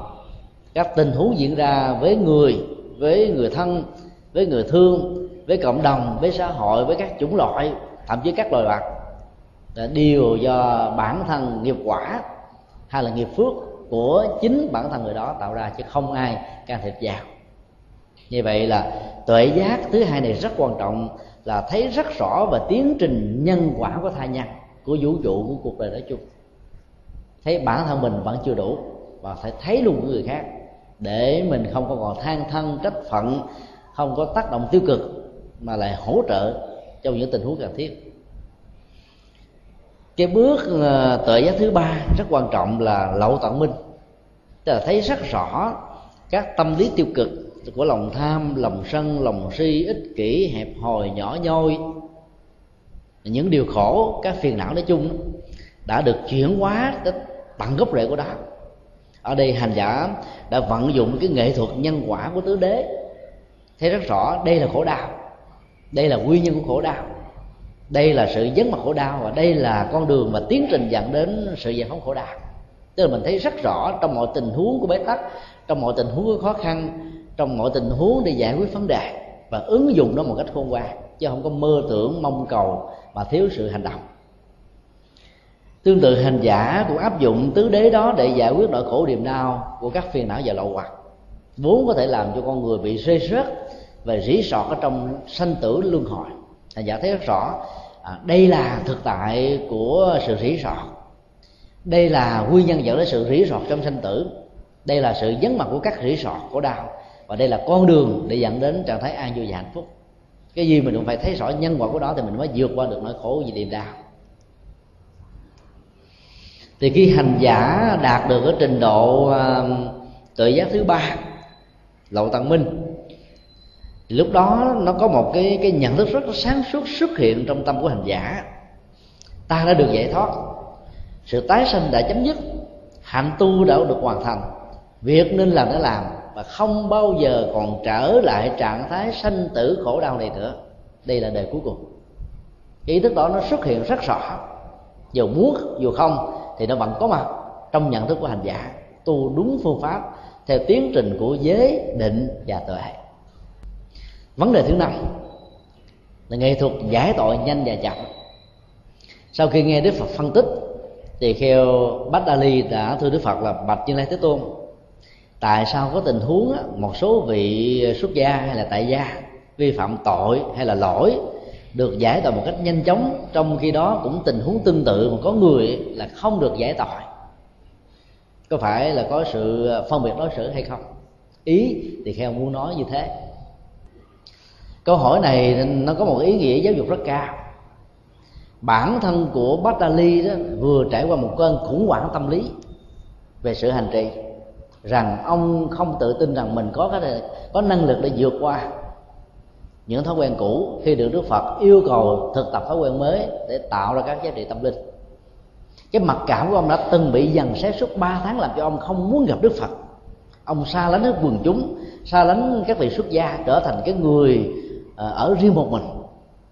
Là theo nhà phật nói đó là tăng ly chúng tăng tạng, tức là rời khỏi đời sống của ngôi chùa với tập thể trong sự thương yêu nâng đỡ lẫn nhau thì vị tu sĩ đó trước sau gì cũng trở thành mất phương hướng mất đi hạnh phúc trở thành bị hư giống như một hạt giống thối nó bị hoại đi tàn. Nó giống như tình trạng là hổ ly sơn hổ bại. Cọp á chỉ có giá trị khi nó có mặt lò xanh nó trở thành chúa tể của lò xanh của rừng xanh. Còn nếu cọp đó rời khỏi rừng xanh đó, thì nó sẽ trở thành mồi của tên đồ tể. Cái trở thành mồi của những người thích à, cái, cái, cái lông đẹp của nó trở thành mồi của những người thích ăn thịt đó. Phát xuất từ sự đồng cảm đó cho nên thì khi bát đa ly đã thư hỏi đức phật là tại sao có những tình huống được giải tội nhanh mà có tình huống giải tội chậm? Ý ông muốn nói rằng thông qua sự được giải tội của ông giải lỗi của ông đó những tỳ kheo khác hay là những phật tử khác cũng âm thầm vi phạm luật pháp âm thầm vi phạm giới luật thế này thế kia làm thế nào để họ có thể vượt qua được chính họ như chính ông? Đang được thành công, may mắn được đức phật giúp để vượt qua chính mình. Tình huống một, đức phật đưa ra, ai thường phạm tội hoặc thỉnh thoảng phạm các tội, khi được các đồng tu nhắc nhở, khuyên lơn, thì cố tình tránh né hoặc là đánh lạc hướng vấn đề qua một câu chuyện khác. Hoặc là họ có thể bày tỏ sự phẫn nộ không hài lòng, sự sân hận, bất mãn, rồi không xử sự một cách chân chánh không chịu lắng nghe, không chịu lắng dịu các hành động sai, không chịu chấm dứt các tội lỗi, và cũng không bao giờ có thái độ phát lột rằng, tôi phải làm gì để cho chúng tăng được quan hỷ? Tôi phải làm gì để cho cuộc đời này thích thú? Tôi phải làm gì để cho người ta tha thứ cho tôi? Tức là họ không hề có bất kỳ một cái thao thức làm mới nào cả. Thì trong tình huống đó đó, khi được điều tra và quyết tội nhiều lần thì người như thế đó không thể nào được giải tội một cách mau chóng. Bởi vì họ đã bị chai lì, lương tâm rồi. Thì cái lỗi lầm nó được lặp đi lặp lại nhiều lần đó họ không còn thấy rằng đó là lỗi nữa. Và họ đã trở thành một người điếc không sợ súng cùi không sợ lạ. Cứ thẳng tiếc bước mà đi trên con đường sai lầm của mình. Đó là một sự bế tắc. Rất nhiều người rơi vào tình huống đó trong nỗi khổ niềm đau cùng cực nó có hai cái phản ứng tâm lý diễn ra. Phản ứng tâm lý thứ nhất đó, là làm mới chính họ bằng sự ăn năn hối lỗi. Nếu có được một người nào đó hiểu được cái gốc rễ tội phạm của họ trao cho họ một cái phao để họ bơi vào trong bờ mặc dầu họ bơi rất mỏi mệt tới lúc bị chìm dưới dòng sông. Nhưng mà chúng ta tin tưởng và chúng ta nâng đỡ giúp cho người đó để người đó có thể thành công. Tâm lý thứ hai đó nếu cuộc đời đẩy họ vào thế chân tường bởi những phân biệt đối xử, bởi những lời chửi bới, quyền rủa, nó nặng, nó nhẹ và nhìn họ bằng góc độ của quá khứ không, thì người đó sẽ rơi vào tình trạng thái cốc cằn, bất cần đời. Và họ nỗ lực làm nhiều hơn nữa và nghĩ rằng là cuộc đời của họ đâu còn cái gì để sợ nữa đâu. Tội lỗi quá, chắc chồng quá, đầy dẫy rồi. Thôi bây giờ cứ làm tới thôi chuyện đến đâu thì cứ cứ đến, không màng nữa. Đó là một nỗi bất hạnh là những người phụ huynh, những người giáo dục và những người có những thao thức trong cuộc đời đó. Khi thấy con em của mình, người thân của mình lâm vào những cái tình huống cốc cần do rơi vào tình trạng sai lầm nào đó, một cách vô tình hay cố ý, dưới những sức ép của xã hội, thì nên có những tình huống cảm thông để dìu đỡ, để chăm sóc, để hướng dẫn giúp cho họ không bị lúng lút sâu trong tội lỗi và khổ đau, để họ có cơ hội quay về và làm mới dĩ nhiên bản thân của người đó nó phải có nỗ lực. Ở đây chúng ta thấy là đức phật nói rất rõ. Nếu người đó cốc cần không thấy rằng là họ đang rơi vào tình trạng tội lỗi dầu được khuyên lơn nhưng mà họ cố tình tránh né, qua mặt đủ cách hết trên thì làm sao người đó có thể có cơ hội để ờ, giải phóng nỗi khổ niềm đau của bản thân. Ngày hôm nay ờ, chúng tôi phải ờ, vẫy tay chào với một chú tiểu xuất gia được hai năm chú tiểu này có một cái nỗi đam mê là bám dán con mắt vào các trò chơi điện tử rồi là không muốn gỡ ra.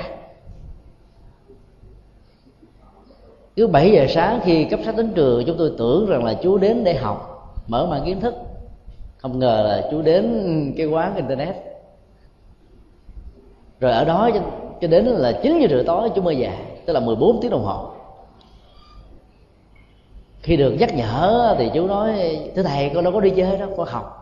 Ngày hôm nay con đi thi. Cô giáo con ờ, thi xong rồi dạy cho con ôn thi ngày hôm sau cho nên con về trễ. Tức là tránh né vấn đề. Không thừa nhận rằng là mình đang vấp phải một cái lỗi. Cái lỗi đó có thể làm mất tương lai của mình rất nhiều à, trẻ em và thậm chí người lớn của chúng ta cũng có thể rơi vào tình trạng đó. Chúng ta cố tình lãng tránh vì chúng ta sợ rằng cái xấu của mình bị người khác biết, mặc cảm, xấu hổ, khó chịu, cho nên mình cố tình mình bưng bít nó, phủ che nó và nghĩ rằng là không ai biết hết. Mình có thể qua mặt được là cứ qua mặt và qua mặt bằng cách nói dối, nói láo. Cái đó nó chỉ là một cái phản ứng thiếu khôn ngoan thôi. Không thể nào kéo lâu dài được chứ tôi hỏi tiếp rằng là kể từ chiều đó, sau khi học ôn thi xong rồi, con ở đâu? Chú tiểu mới nói tiếp là con đang coi tivi coi ở đâu? Coi trong một cái phòng. Dĩ nhiên là cái phòng đó chúng tôi có ra và vào làm gì có mặt chú tiểu. Ấy mà chú tiểu cứ cố tình tránh né vấn đề mà sợ bị phạt á. Cho nên đã không làm mới chính mình được trước đó chú tiểu này cũng đã từng uh, đi chơi điện tử và đã từng uh, được yêu cầu làm mới đã hứa hẹn và đã cố gắng được hai ngày rồi đâu cũng vào đã đi chơi suốt thêm mười mấy ngày nữa. Ngày hôm nay chúng tôi đã nhắn cha mẹ lên và yêu cầu dẫn chú về. Và đối với cha mẹ rằng là nếu thật sự thương con của mình á thì đừng gửi đi bất cứ một ngôi chùa nào nữa. Hãy để cho chú ở nhà chú à, thay đổi các thói quen. Cái cách ly là một trong những cái yêu cầu rất căn bản và cần thiết trong giai đoạn đầu để cho cái thói quen đó nó không trở thành một cơn nghiện, khó chữa. Trên à, các quốc gia hiện nay thì trung quốc là nước đầu tiên đi tiên phong, mở ra các trung tâm để giúp cho các à, bệnh nhân nghiện vi tính vượt qua chính họ.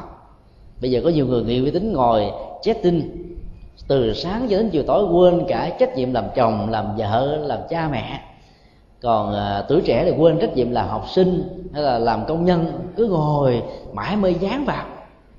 Mong mỏi với một cái ảo giác mình sẽ trở thành một cao thủ về game hay là game thủ để à, chờ một cái ngày lãnh được một cái phần quà xứng đáng từ các công ty à, phần mềm nổi tiếng trên thế giới đặc biệt là triều tiên cái giấc mơ đó chưa được thành tựu, thì họ đã trở thành con ma nghiện điện tử rồi. Khổ đau cung cực, nghề nghiệp buông bỏ, sinh hoạt gia đình nó trở thành trống vắng, nhiều cặp vợ chồng trở nên ly dị, tan nát cũng vì những cái đam mê trái tin thôi. Nhiều khi ở trong gia đình á, không thể nói những lời nói ngon ngọt với nhau, cho nên họ bị thèm khát, thiếu thốn cái đó ở trên trái tim người ta không thấy mặt nào sẵn sàng người ta thỏa mãn cái thói quen được tăng bốc, được cưng chiều, người ta thể hiện ra bằng những cái ờ, câu chữ trái tinh để tự thỏa mãn. Rồi cuối cùng họ quên hết cái hạnh phúc gia đình hiện tại và ly dị đã có mặt.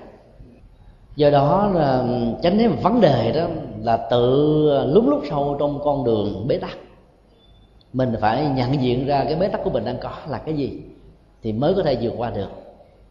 Đức Phật dạy là nếu mình không mạnh dạng để nhận ra hoặc là chủ quan quá nhận ra không được đó, phải thỉnh mời người khác để chỉ rõ cho mình thì mình mới có thể làm mới được. Cái nghệ thuật đó rất hay.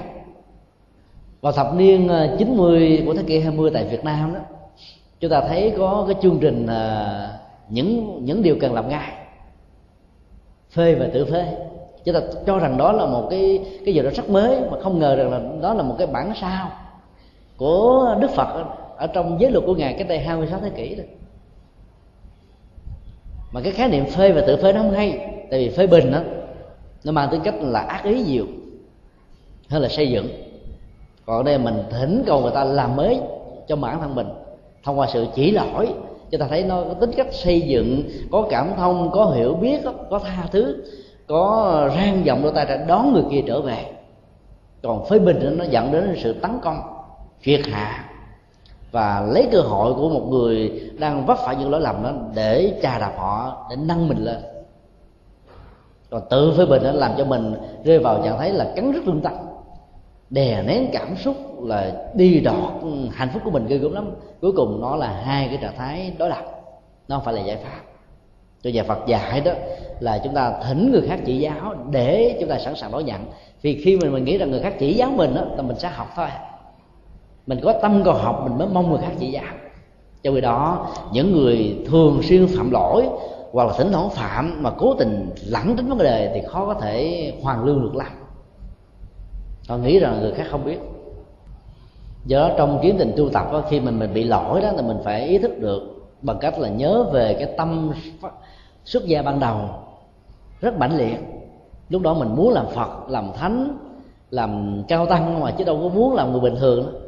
cái nhớ lại cái tâm niệm, cái trái tim ban đầu sâu sắc đó đó, thì mình sẽ vượt qua được những lỗi lầm, những cái còn dở chưa được hoàn thiện là những người phật tử cũng vậy, khi mà mình rơi vào một cái sai lầm nào đó thì mình cũng nhớ cái cái tâm sâu sắc ngày xưa của mình, cái tâm muốn đóng góp cho cuộc đời cái tâm muốn xây dựng, cái tâm vô ngã, tâm vị tha, tâm dấn thân, thì mình sẽ có thể vượt qua được. Tình huống thứ hai là khi lỡ phạm giới, khi được người khác khuyên lơn này tỏ ra quan hỷ, xử sự một cách chân chánh, nỗ lực lấn dựa và không tái phạm. Bên cạnh đó là một thái độ phát lộ, không hề có mặc cảm và tự ti.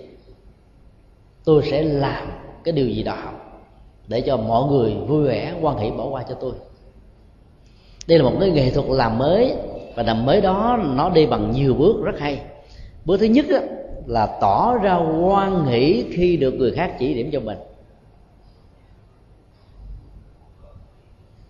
Mình không thể nào nhìn thấy cái lưng của mình mặc dầu cái lưng của mình có thể dính đầy vết mực. Do đó phải nhờ người khác chỉ điểm cho khi chỉ điểm thì đừng bao giờ tự ái. Vì mình phải quan niệm rằng là lỗi lầm đó là thuộc tính của người phạm. Do đó, vấn đề quan trọng là đứng dậy sau khi vấp ngã. Nếu có thể đứng dậy sau khi vấp ngã thì chúng ta sẽ trở thành một con người rất mới, rất có ý nghĩa. Bởi vì trong cuộc đời này, chưa từng có một người nào chưa từng bị vấp ngã thấy được điều đó để tự tin và quan hệ đón nhận khi được người khác góp ý. Chỉ khi nào chúng ta có được lòng quan hệ đón nhận lời góp ý xây dựng đó, lúc đó chúng ta mới có ứng xử chân chánh. Tức là mình cảm ơn, biết ơn sự chỉ điểm của người khác.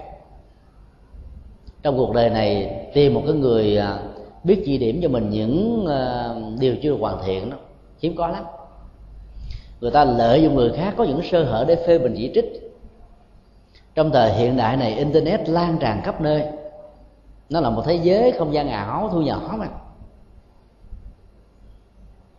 Phê bình chỉ trích đó, nó đã có mặt khắp các diễn đàn khắp các website khắp các email. Rải đi tứ tung và nó tồn tại vĩnh cửu cho đến lúc nào cái, cái website đó bị xóa sổ thì thôi.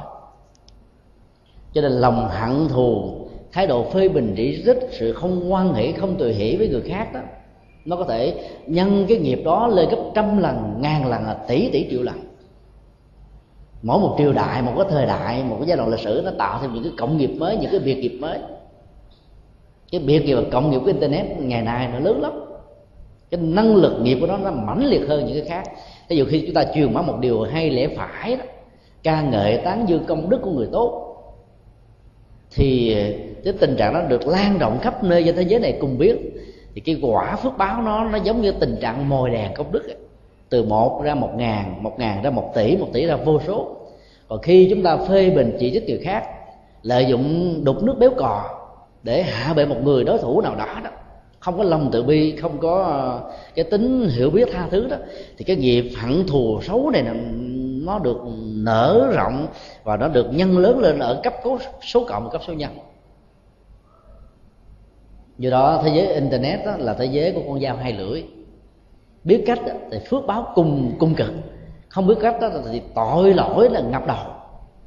Cái, cái năng lực của cái nghiệp xấu đó nó, nó lớn lắm nó tỷ lệ thuận với sự nhân rộng qua thế giới internet ảo.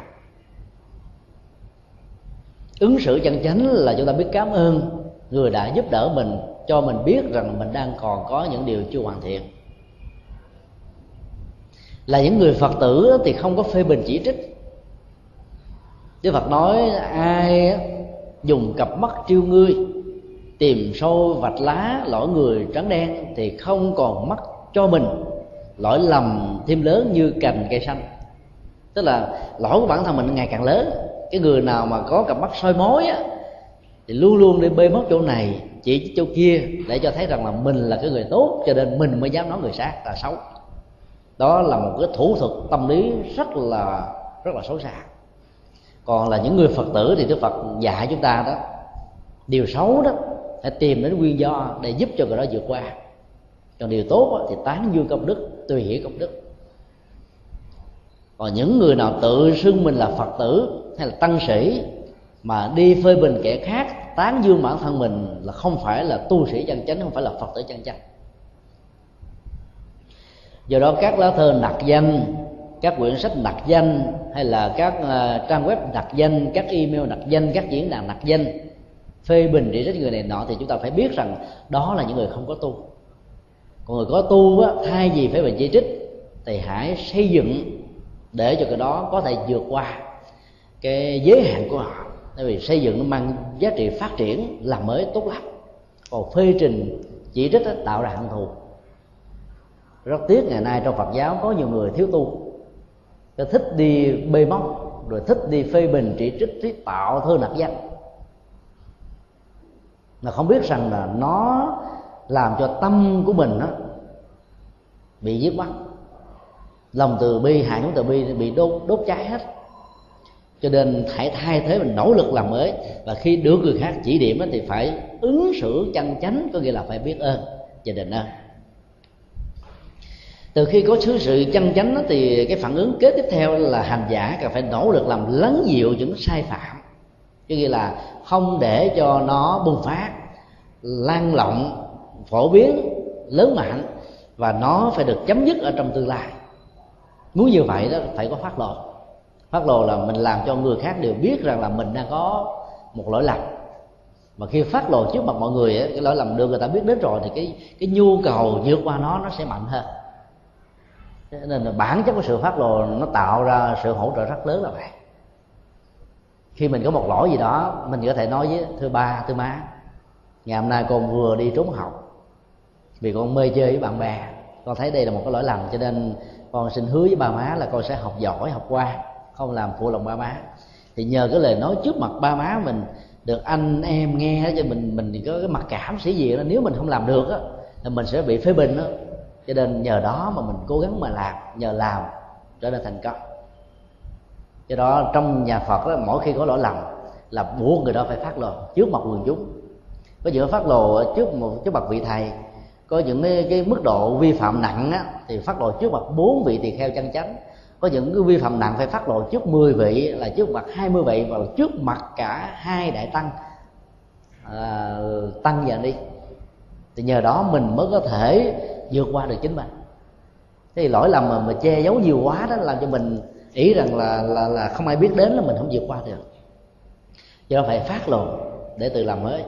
Và dĩ nhiên là khi được người khác phát lộ thì mình phải giúp cho người đó có được cái bệ đỡ để họ vươn lên. Chứ đừng có đẩy họ xuống cái vực sâu của tội lỗi và mặc cảm.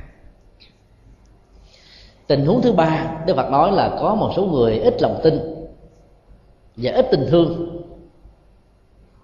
khi mà vi phạm tội lỗi thì đừng bao giờ kết tội họ một cách dồn dập. Đức phật là một nhà giáo dục giáo dục tội phạm, giáo dục lỗi lầm rất có hiệu quả. Có những người có sức chịu đựng rất là nhỏ nếu chúng ta kết tội dồn dập và làm cho người đó thối thất luôn, từ một cái lỗi nhỏ lẽ ra họ có thể sửa chữa dễ dàng. Nhưng mà chúng ta phê bình, chỉ trích, lên án quá làm cho họ bức xúc quá, họ chết. Họ tự tử hoặc họ bỏ nhà ra đi cách đây khoảng một tháng trên đài ờ, CNN có phỏng vấn ờ, một cô giáo. Đứa con của cô ta đã tự tử chết. Báo chí đó cho rằng là do vì cái cái cái sức ép trong gia đình và nhất là người mẹ này mà đứa con bị bế tắc mà tự tử cho nên ta quy kết và kết tội cô. Thì dĩ nhiên là khi cái tờ khi cái tạp chí uh, phỏng vấn trực tiếp của CNN nó phỏng vấn cô ta là mong cho cô ta muốn nói một cách bình thường để giải tỏa mà. Nhưng cô ta lại hiểu lầm. Và cái người phỏng vấn đã dùng cái từ không khéo, giống như là cô ta đang là người có lỗi vậy. Cô ta bức xúc quá, sau cái đêm phỏng vấn đó về để treo cổ tự tử chết. Và người ta đã thưa cái đài CNN và thưa cái người phỏng vấn đó, đã gây ra một cái cú sốc tâm lý căng thẳng quá vô tội cô làm cho cô ờ, bị xấu hổ quá lớn. Cho nên cô ta không còn đủ sức chịu đựng để sống thêm một ngày nào nữa. Do đó khi mà mình biết cái sức chịu đựng và cái dòng cảm xúc chịu đựng của con người nó yếu á, thì mình đừng có cách tờ dồn dập. Lúc đó mà chúng ta liệt kê hết tất cả các lỗi lầm người đó người đó tở thần thấy rằng là thôi mình không còn cái gì nữa trơn à, te tu rồi người đó bị bế tắc luôn. Trong tình huống này đức phật dạy là nếu người đó ít lòng tin với phật pháp, ít lòng tin với bản thân, ít lòng tin với sự làm mới ít lòng tin về tiềm năng, ít lòng tin về bản thân mình và tình thương với người khác, thì đừng bao giờ kết án dồn dập. Hãy giúp họ vượt qua cái lỗi lầm từng cái một. Khi họ thành công trong cái lỗi lầm này, thì lúc bấy giờ chúng ta mới giúp cho họ cái lỗi lầm thứ hai, thứ ba, thứ tư chứ còn làm dồn dập đó, thì họ sẽ bị bế tắc và họ sẽ mất lối thoát. Đức Phật đã khuyên tất cả đại chúng là đừng để cho tình trạng thiếu lòng tin ít tình thương vốn đã nhỏ nhau rồi bị chết đi. Sợ tất cả mọi người chưa hiểu nên đức phật đã đưa ra một ảnh dụ rất hay. Giống như là một người bị chột mắt tức là bị mù một con mắt thì cái nỗi niềm hạnh phúc còn lại là ở con mắt còn lại thôi. Hoặc là những người bị cường. Thì niềm hy vọng chính của họ là ở con mắt sáng đó. Người thân, người thương, nếu thật sự thương người bị trộn mắt này đó, phải làm thế nào chăm sóc sức khỏe con mắt của họ? Khuyên lên họ ăn uống, ngủ nghỉ và uống thuốc thang làm thế nào để tình trạng chột mắt không dẫn đến cái mức độ bị mù lòa cả hai? Cho nên khi mổ mắt từ thiện đó, mặc dầu à, có nhiều người bị cườm cả hai con các bác sĩ không bao giờ mổ hai con cùng một lúc. Mặc dầu cái cơ hội à, bị bị bị uh, xấu dẫn đến mù rất là thấp. Cái xác suất nó thấp đó. nhưng mà các bác sĩ không bao giờ mổ hai con cùng một lúc. Vì không muốn cái tình trạng xấu xui nó, nó diễn ra cùng một lúc mù lòa cả đôi con mắt. Cho nên phải mổ từng con sau khi khỏe mạnh hết rồi đó, vài ngày hôm sau mới mổ con thứ hai. Cái đây một tuần lễ, chúng tôi đã đi à, hỗ trợ cho 162 à, ca mong mắt ở à, ở Tiền Giang. Và đã được các bác sĩ phân tích như vậy. Nó là một nghệ thuật của y học. Lỗi lầm của con người cũng như thế, chúng ta phải chăm sóc từ từ. Hết lỗi lầm này mới chăm sóc đến lỗi lầm khác. Bệnh tật cũng vậy, phải đánh từng bệnh. Chứ đánh các bệnh một lúc đó là nó kháng cự bệnh nó chống chọi lại mình là mình sẽ bị khủng hoảng. Rồi vượt qua lỗi lầm vượt qua cái tính xấu cũng vậy. Nhiều người nghe giảng xong thấy phấn chấn quá rồi về nỗ lực thay đổi thói quen một trăm phần trăm. Cho nên là bị các cái thói quen nó dồn dập, nó tra tấn mà. Nên rơi vào tình trạng bị đổ nghiệp. Nó trả quá dồn nó chịu không nổi, bức xô. Rồi cuối cùng ờ, chán nản thất vọng. Do đó mình phải hiểu được cái nghệ thuật tâm lý và sức chịu đựng của bản thân cũng như là tha nhân để cho sự hỗ trợ của mình đó, dẫn đến sự thành công và an toàn ở trong sự hỗ trợ. Nhiều khi mình phát xuất từ à, thiện chí mà làm dồn dập quá người kia bị bế tắc luôn. Vấn đề thứ sáu được nêu ra đó là giới luật và chứng đắc số lượng cũng như là chất lượng cái tiến trình à, của đời sống giới luật đó, đối với những vị xuất gia là một tiến trình à, trải qua thời gian dựa trên các nhu cầu thực tế diễn ra trong sinh hoạt của cộng đồng tăng lữ. Nhiều năm đầu đức phật không hề chế giới bởi vì cái nhu cầu chưa có.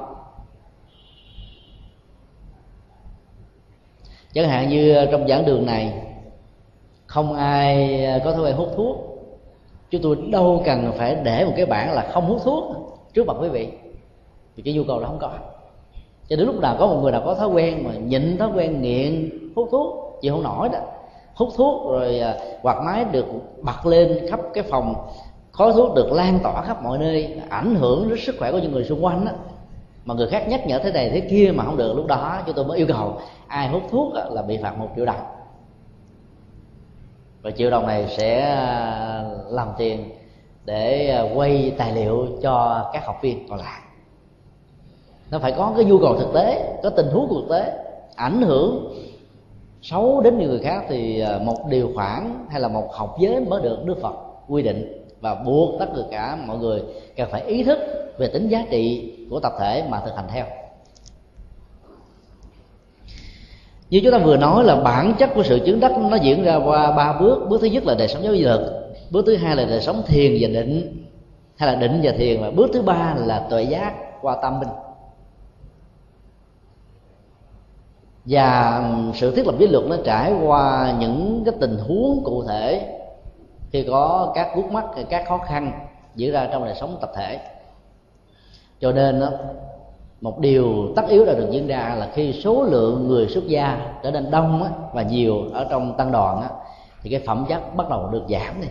Cái quy luật ờ, về phẩm và số lượng nó luôn luôn nó đối nghịch với nhau. Hiếm khi nào phẩm và lượng nó tỷ lệ thuận một trăm phần trăm.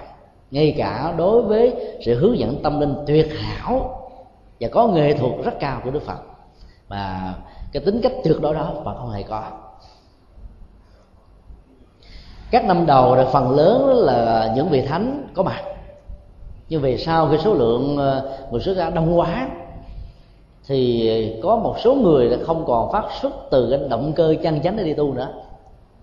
Họ thấy rằng là trở thành một người xuất gia đó, nó khỏe hơn là làm người ăn sinh cầm cái bát đi rầy để mấy đó, ăn được no nê được người ta chấp tay chào, cung kính, đảnh lễ, tán dương còn làm kẻ ăn sinh á, thì bữa có bữa không khi được khi mất khi đói khi no.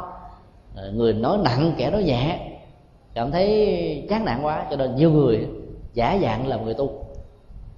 Có nhiều giai đoạn lịch sử đó người ta phải trốn quân dịch sợ bắt quân dịch cho nên phải giả nhà làm nhà sư để được miễn quân dịch. Hoặc là thấy trong trong chùa à, khỏi phải làm đủ gì hết á vẫn có ba cửa ăn mỗi ngày cho nên nhiều người cảm thấy thoải mái quá, thôi nên đi tu. Tất cả những cách thức tu như vậy được gọi là tu cơ hội. Thì những người tu đó không thể nào làm mới đời sống của chính bản thân họ. Họ có mặt ở trong đạo phật nó giống như cái muỗng inox có mặt ở trong một tô canh.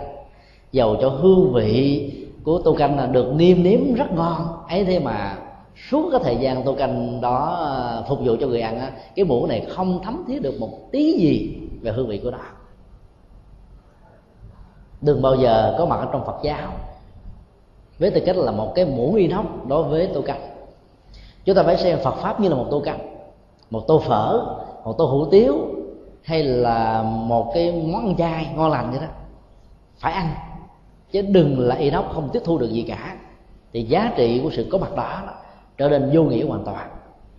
Là những người phật tử hàng ngày, hàng đêm đi chùa, tham dự các khóa tu, thực tập các công đức, hành tỳ à, niệm phật, tụng kinh, bái sám như dân thì phải làm sao trở thành là cái người tiêu hóa hết tất cả các sản phẩm tâm linh, đưa các nhà chùa cung cấp.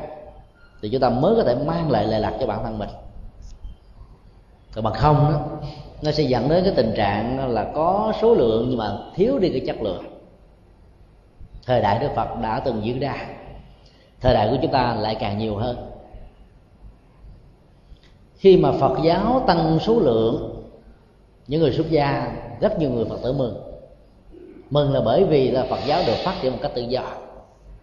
Nhưng nó có thể phát sinh một nỗi lo. Nó lo nếu cái cái chất lượng giáo dục và sự hành trì đó sau khi giáo dục này đó không được thiết lập thì số lượng đông đó có thể là nỗi đe dọa cho sự suy tàn của Phật giáo. Đây là điều mà chúng ta phải thấy rất rõ để chúng ta chọn lọc được những hạt giống chắc hạt giống đảm bảo hạt giống tốt giống quý trở thành người xuất gia. Chứ còn những hạt giống lép á, thì đừng có tiếc nuối. Nếu ai không có được thói quen và không có niềm đam mê thích thú trong sự tu hành đó, thì mình nên khuyến khuyến khích họ trở về đời sống tại gia. Để họ khỏi phải chịu nhân quả xấu trong sự hưởng thụ của tam bảo mà không tu tập gì. Đường tiếc nuối. Cái con đường đó là một, là một sự lựa chọn mà. À, nếu thấy rằng mình đi có những đóng góp thì mình mạnh dạn đi còn bằng không đó cứ mạnh dạn trở về nhà không sao cả. Thầy thì kheo ba đa ly đã đã hỏi đức phật là vì sao trước đây đó khi số lượng các ờ, giới khoản đạo đức do ngài quy định quá ít, ấy thế mà số lượng chứng đắc đà quả thì là nhiều. Còn bây giờ đó, khi con có mặt ở trong tăng chúng đó, con thấy là giới khoản ngày càng nhiều hơn, rất hoàn chỉnh, rất đầy đủ, được gọi là giới cụ túc. Ấy thế mà người chứng đắc ngày càng giảm, ngày càng ít, ngày càng thưa là lý do tại sao. Cái câu hỏi này nó thường có mặt ở chúng ta. Bây giờ tại sao tìm một vị chứng thánh hiếm quá? Chúng ta lắng nghe sự trả lời và phân tích của đức phật. Thứ nhất là bản thân của hành giả đó bị thói chuyển tâm bồ đề. Tâm bồ đề là tâm hướng đến sự giác ngộ, tâm hướng đến sự an vui, tâm thực tập, tâm chuyển hóa, tâm hành trì, tâm vô ngã, tâm dị tha. Mà khi cái tâm đó nó không được chăm sóc đúng mức, nó bị thôi chột nó bị chết đi, nó bị nguội lạnh, như giống như tắt lửa lòng thì người đó không thể nào có được cái gọi tiếng xa tiếng sâu tiếng vững chãi trên phương trời cao rộng của an vui và hạnh phúc mà một người xuất gia có thể thực tập. Cho nên phải cố gắng giữ cái tâm ban đầu, tâm làm phật, tâm làm thánh, tâm làm cao tăng, tâm muốn được sự giải thoát. Ai đi tu lúc đầu cũng thao thức những thứ này. Nhưng vào chùa một vài năm rồi thì trở nên bắt đầu lười biếng từ từ giảm tụng kinh từ từ. Rồi với những lý do không chính đáng. Rồi từ từ bị thui chột đi các hạt giống rất có ấn tượng ngay những cái ngày đầu mà mình mới phát tâm. Cho nên đức phật nói là làm thế nào để phát huy được cái hạt giống ban đầu đó nó được diễn ra giống như thời hiện tại thì kết quả của sự chứng đắc đó không khó. Vì người ta không giữ được và không có nỗ lực để giữ nó. Cho nên là giới luật đó càng đầy đủ, càng nhiều mà người ta không chứ nó bao nhiêu, vì người ta thấy rằng nó là như một sự chối buộc. Lý do thứ hai là chánh pháp bị diệt mất chánh pháp bị diệt mất không có nghĩa là cho đó không có kinh điển, cho đó không có đức phật hiện hữu, không có người thuyết pháp, không có kẻ giảng kinh, mà là chánh pháp ở trong tâm của người đó không còn nữa. Là nghe Phật nói mà cái tâm họ để cho đâu á hoặc là nghe các vị thầy hướng dẫn mà họ không cảm thấy áp phê. Ngồi ráng chịu đựng suốt một tiếng đồng hồ cho hết giờ đi về. Tức là học mà không có niềm đam mê. Thấy được cái giá trị của chánh pháp thì chánh pháp đó nó sẽ bị diệt mất khỏi tâm chúng ta. Cho thì những người như vậy đó, giàu cho có một hệ thống giới cụ túc đầy đủ, trọn vẹn, hoàn chỉnh. Ấy thế mà họ vẫn không cảm nhận được bất cứ một niềm an vui hạnh phúc nào trong sự hành trì thì huống hồ làm sao có cơ hội để được sự chứng đắc giác ngộ và giải thoát. Đó là hai quy do rất căn bản. Kế tiếp đức phật nói là tất cả các à, giới khoản á, do ngài thiết lập đó là dựa vào các tình huống cụ thể. Chỉ khi nào các tình huống mà các pháp hữu lậu các điều Ờ, phiền não, các hành động xấu, có thể làm cho con người bị rỉ sọt trong sanh tử luân hồi, rỉ sọt trong nỗi khổ niềm đau, rỉ sọt trong các sự bế tắc và khó khăn. Có mặt, thì lúc đó đức phật mới bắt đầu thiết lập các điều khoản đạo đức để giúp cho các hành giả vượt qua cái khó khăn đó. Tức là thiết lập giới đó trên ờ, các các điều kiện cụ thể. Như chúng tôi đưa ra ví dụ về việc hút thuốc lá và cấm hút thuốc lá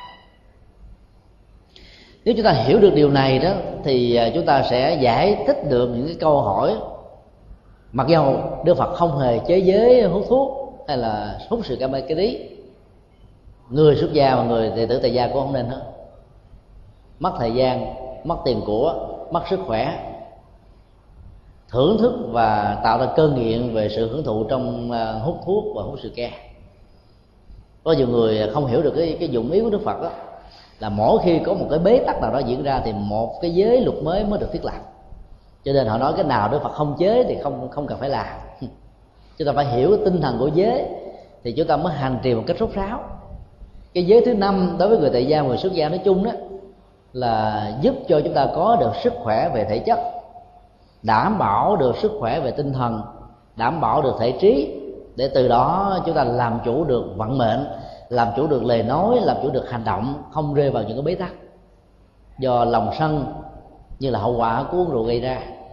Do sự phá sản, phá hoại, đánh đập, giết người, trộm cắp ngoại tình hay là hãm hiếp do sự mất kiểm soát, do sự ke ma túy rượu gây ra. Hiểu được như vậy thì chúng ta sẽ tự nguyện làm những điều khoản nào nó mang tới cách tương tự với những gì đã được Đức Phật chế định thì chúng ta tình nguyện để mà làm, hành theo. Bản chất của một à, giới khoản đạo đức mang tính cách ngăn ngừa và đối trị. Đối trị là đối trị với tình huống vừa được xảy ra và ngăn ngừa để cho nó không có có mặt trong tương lai đối với những người khác. Luật lệ ở ngoài thế gian luôn luôn được bổ sung làm mới, hiệu chỉnh bởi vì các tình huống có tội lỗi nó xuất hiện hàng ngày, hàng giờ trên thế giới này. Chẳng hạn như tình huống ờ, trong tất cả các bộ luật hình sự của con người đó, không đề cập đến tính cách chuyển giới tính về hình thức, dẫn đến cái tính cách ừ, ờ, trách nhiệm ờ, trước pháp luật. Đối với một lỗi lầm, một tội lỗi nào đó về hình sự đã được làm ra cách đây một năm chúng ta biết là gây chấn động thế giới của luật pháp. Là một người à, giết người khác tiếng. Chúng tôi quên tên rồi. Anh ta được một người tư vấn rất giỏi. Lấy cái cớ là bị bệnh, cho nên được tại ngoại để điều trị. Khi được tại ngoại điều trị thì tên à, sát nhân cướp của giết người này đó đã qua bên thái lan để giải phẫu giới tính. Chứ tốn có năm ngàn đô thôi anh ta đã trở thành một chị ta. Chị ta này có dốc dáng yêu kiều rất đẹp rất thon rất cao ráo và không hề có hình thù của một người nam. Và trong thế giới của tự do đó là người ta được quyền đổi danh tánh. À, từ Mister là ông trở thành là Miss là cô. Trở về lại Mỹ đến cái thời kỳ à, đến cái thời gian à, bắt buộc phải hầu tòa đó thì người ta lý luận như thế này. Cái ông Nguyễn Văn A đã phạm tội giết người uh, mấy mươi mạng cướp của biết bao nhiêu ngân hàng và giật dọc biết bao nhiêu người đó đâu còn nữa ông ta đã chết rồi. Còn tôi là cô Nguyễn Thị An cô này rất đẹp rất xinh rất đàng hoàng rất dễ thương rất đạo đức. Cho nên tôi không thể nào chịu cái tội của ông Nguyễn Văn An đã tạo ra trong quá khứ. Các nhà làm luật pháp ngơ ngẩn hết rồi vì luật là phải chiếu theo chữ chắn nghĩa đen cái nào không có quy định là không được buộc tội. Từ đó là người ta phải cho cái ông Nguyễn Nhân Nga này được trấn án qua hình thái của cô Nguyễn Thị A. Sau đó người ta phải bổ sung điều luật, dầu cho có thay đổi giới tính từ nam thành nữ, từ nữ thành nam, hoặc là thay đổi giới tính bd giữa hai giới luôn, thì tội đó vẫn phải đeo đuổi người đó tức là tội lỗi có thể được ừ, trốn tránh bằng sự thay đổi giới tính khi mà hệ thống luật pháp nó chưa hoàn chỉnh. Nhưng mà trong tiến trình của nhân quả đó kẻ đó vẫn phải chịu đựng và chấp nhận một trăm phần trăm khi quả xấu đó trổ đến người đó thôi. Đây là điều mà chúng ta phải tin. Tin một cách rất là xác quyết không có nghi ngờ gì cả. Cho nên nó, nó mang tính cái là đối trị và ngăn ngừa. Các luật pháp cần phải được bổ sung hoài thôi khi có một sự kiện gì mới. Do đó giới luật của đức phật cũng như vậy nó cần được ừ, làm mới cần được bổ sung. Ấy thế mà mấy ngàn năm qua chúng ta không mạnh dạn để làm mới nó. Chúng ta cứ sợ rằng là làm khác với đức phật á là bị sai đi. Cho khi đó đức phật cho phép chúng ta làm mới. Đức phật đã nói rõ trong kinh rằng là có những điều quy định đó, nó thích hợp với phong tục tập quán ở nơi này nhưng không thích hợp với phong tục tập quán nơi khác thì các vị cũng không nên hành trì. Có những điều ờ, quy định nó, nó thích hợp với nơi này cho nên nó cần phải được thiết lập qua chỗ khác cần phải tháo dỡ đi. Có những điều chưa được thiết lập nhưng mà trong tương lai nếu cần phải được thiết lập thì nên mạnh dạn thiết lập. Ấy thế và mấy ngàn năm qua chúng ta chưa dám mạnh dạn làm. Và khi ai làm chúng ta mạnh dạn phê bình chỉ trích làm cho cái tiến trình làm mới và bổ sung hoàn chỉnh hệ thống luật pháp của đạo Phật đó, nó đã không được diễn ra như ý muốn chúng ta tự an ủi rằng là ngài văn thù không dám thêm một câu, ngài a nan không dám bớt một chữ để chúng ta phải giữ tuân thủ một trăm phần trăm những điều quy, những hệ thống học giới được đức phật đã thiết lập. Cái đây 26 thế kỷ. Cái xã hội này nó nó có nhiều công nghiệp mới, nó có nhiều việc nghiệp mới. Thì giới luật cần phải xuất hiện để ngăn ngừa các biệt nghiệp và cộng nghiệp đó, để đối trị các cộng nghiệp, việc nghiệp đó dĩ nhiên bỏ bớt đi, còn phải có. Chẳng hạn như ngày xưa đó, những vị xuất gia đó chỉ có ba bộ bộ đồ nó được ra là bộ ba chứ thật ra có một thôi. Thượng y, trung y và hạ y. Thượng y là một cái y quấn toàn thân, giống như hình ảnh với đức phật ở trên địa phật. Còn trung y là cái áo lót thôi, cái áo khoác, cái áo ờ, bây giờ giống như cái áo mặc bình thường. Còn cái hạ y là cái khố, cái củng, giống như cái quần của mình gọi là ba y thực ra chỉ là một bộ đồ và một chiếc y. Không có cái thứ hai. Cho nên vào những cái mùa mưa đó mà bị ướt đẫm rồi đó thì ờ, các vị tỳ kheo nam á, là phải phơi y. Phơi y thì để thân thể như thế đó phật tử đi tới đi lui nó mất đi sự trang nghiêm. Cho nên là à, một nữ thí chủ rất có uy tín với đức phật là tên là visakha mới yêu cầu đức phật đó, là cho các vị xuất gia mai thêm cái y tắm mưa.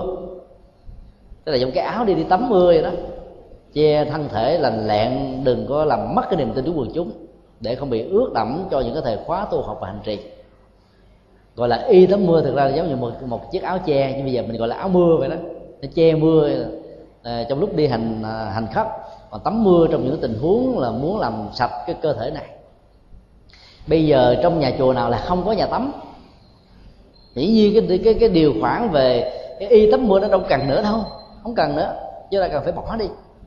Hoặc là cái y che ghẻ là vì có một số thầy thì kheo do giữ vệ sinh không tốt do cái thời gian bị hạn hán nhiều bị ghẻ rồi ruồi mũi nó bay đậu nó làm cho mình khó chịu không tập trung được đã ngồi thiền mà bị đau nhất vậy đó không có kết quả.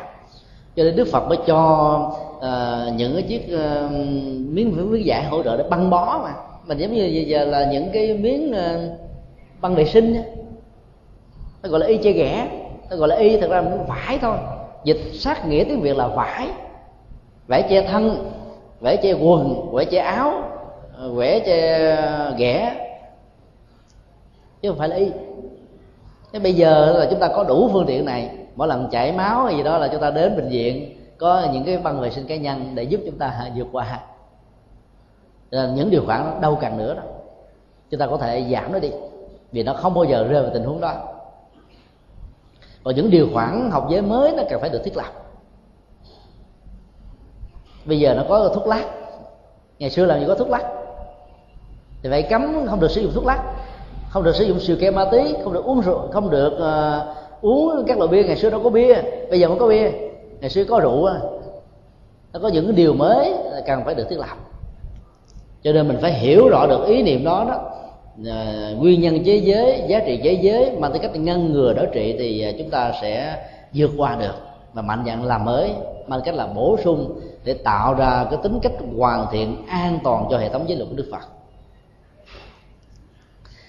Tình huống à, thứ ba đức phật nói là khi số lượng tăng chúng được tăng trưởng nhiều thì các pháp hậu lậu theo đó sẽ xuất hiện. Đây đức phật nói rất rõ số lượng người tu được gia tăng á, thì pháp hữu lậu có mặt. Tức là cái tánh xấu của người a tánh xấu của người b cái tánh ganh tị tánh hờn ghét tánh ích kỷ tánh hơn thua tánh hận thù bắt đầu nó có mặt. Vì tất cả đều là người phàm mà đang nỗ lực tu tập. Cho nên càng nhiều người á, thì cái cơ hội rỉ sọt về những tánh xấu đó nó sẽ có mặt khắp mọi nơi. Và quan trọng hơn đức phật nhấn mạnh điều này.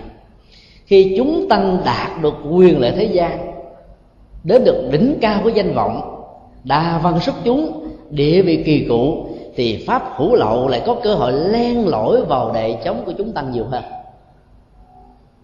Đây là điều mà chúng ta cần phải tâm niệm. Cái thiết chế tăng đoàn theo cơ cấu hành chánh trong vòng mấy năm qua, mấy mươi năm qua tại Việt Nam đó một mặt nó làm cho Phật giáo phát triển mạnh, đồng bộ, thống nhất. Một chính sách chủ trương gì đó nó được mọi nơi áp dụng triệt để có kết quả để tạo ra tính cách thống nhất và đoàn kết. Nhưng mặt khác đó nó sẽ mang tính cách là thế tục hóa. Về hành chánh đó thì nó phải có trị phạt để căng thẳng. Và nếu như những người đại diện hành chánh giáo hội mà thiếu sự phân uh, phân minh là công bằng đó thì biết bao nhiêu là nỗi nổ niềm đau có thể có mặt. Rồi không khéo thì hành chính giáo hội cũng có thể tạo ra tính cách cử quyền hách dịch vân vân. Nó giống như ngoài đời vậy đó vấn đề ở chỗ là cái tâm của người đại diện hành chính giáo hội này như thế nào? Thì cái cơ hội xấu xa đó nó nó sẽ được giảm thiểu đến một mức độ không đáng kể. Cái mô hình hành chính xã hội nó phải đặt trên nền tảng đó. Cứ là mượn cái cơ cấu xã hội để làm lớn mạnh Phật giáo, chứ không bị thế tục quá đó. Ở đây Đức Phật đã nói là khi mà đó cái khuynh hướng của quyền lợi thế gian có mặt rồi đỉnh cao danh vọng đó được thiết lập. Đa văn sức chúng địa vị uh, xã hội vân vân. Kỳ cụ ở trong giáo hội với các phẩm trật với các giáo phẩm vân vân. Có thì lúc đó, đó là sự hữu lậu nó dễ len lỏi vào chúng ta đó cho nên cái thời kỳ mà tu tốt đẹp nhất là là thời kỳ sa di sa di ni tức savanani chúng ta là những người rất thầm lặng không ai biết đến không ai quan tâm không ai để ý để tứ.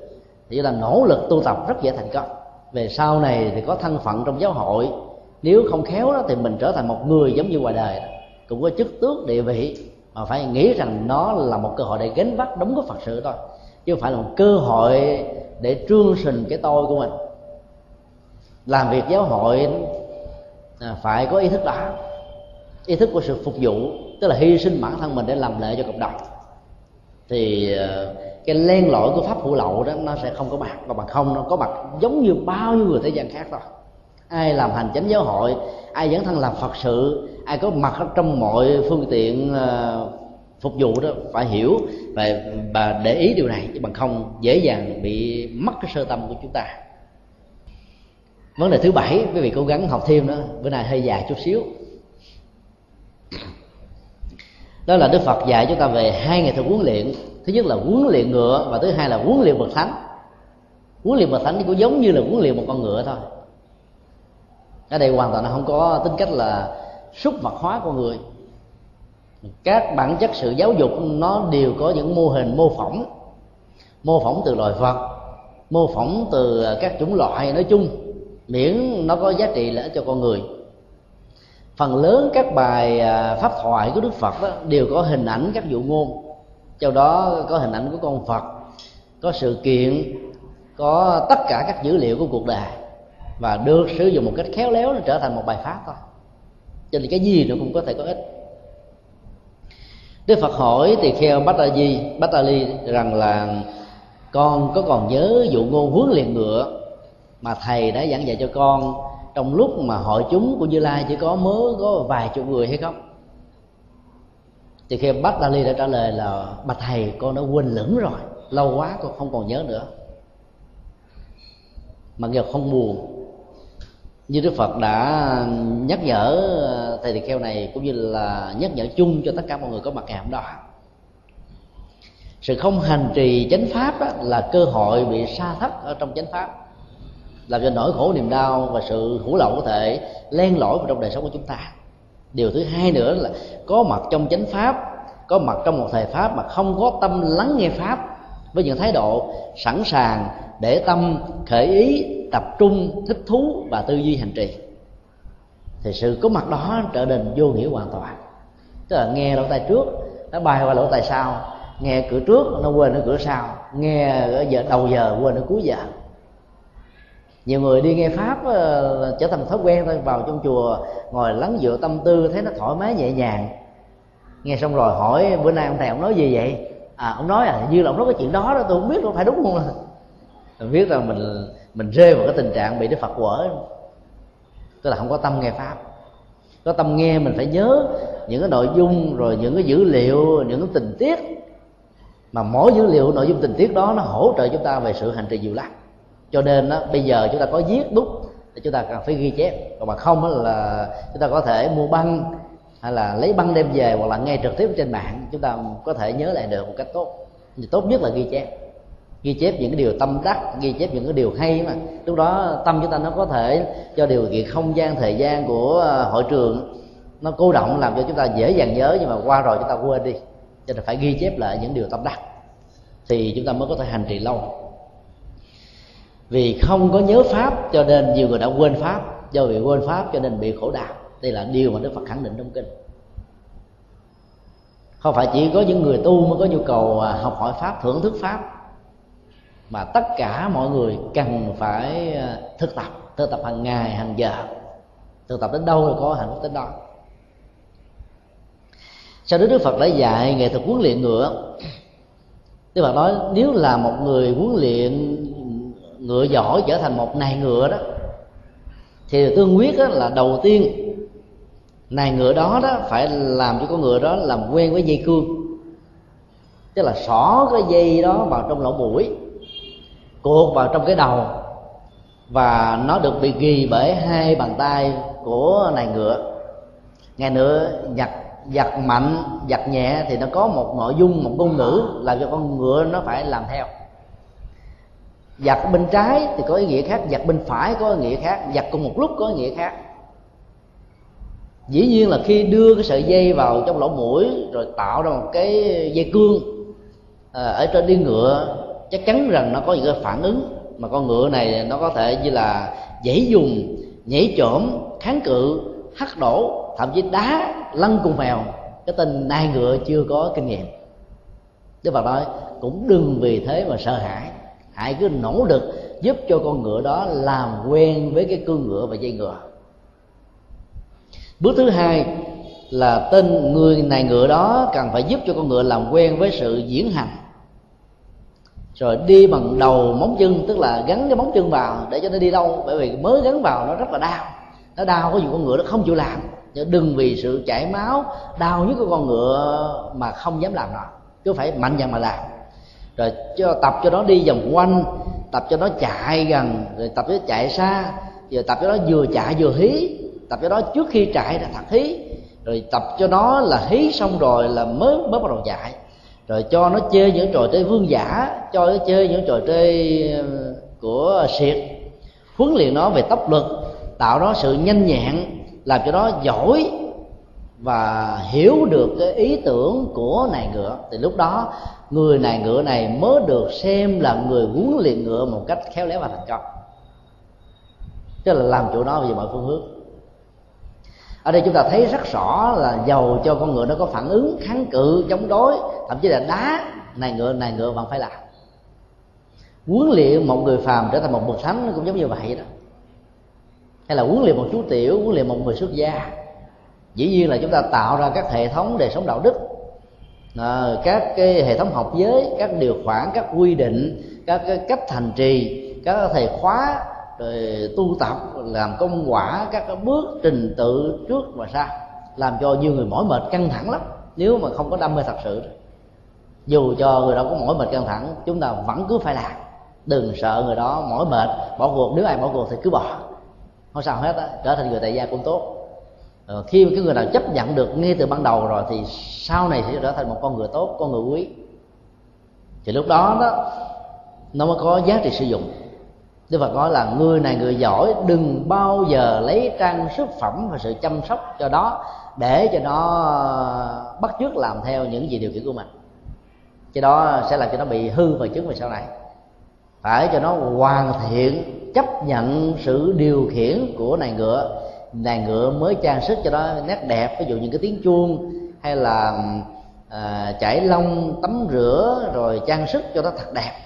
Cái đó là cái phần thứ hai. Thì tương tự vậy những người xuất gia cần phải được khổ luyện. Thì cái lộ khổ luyện đầu tiên là phải làm sao để gột bỏ cái tôi.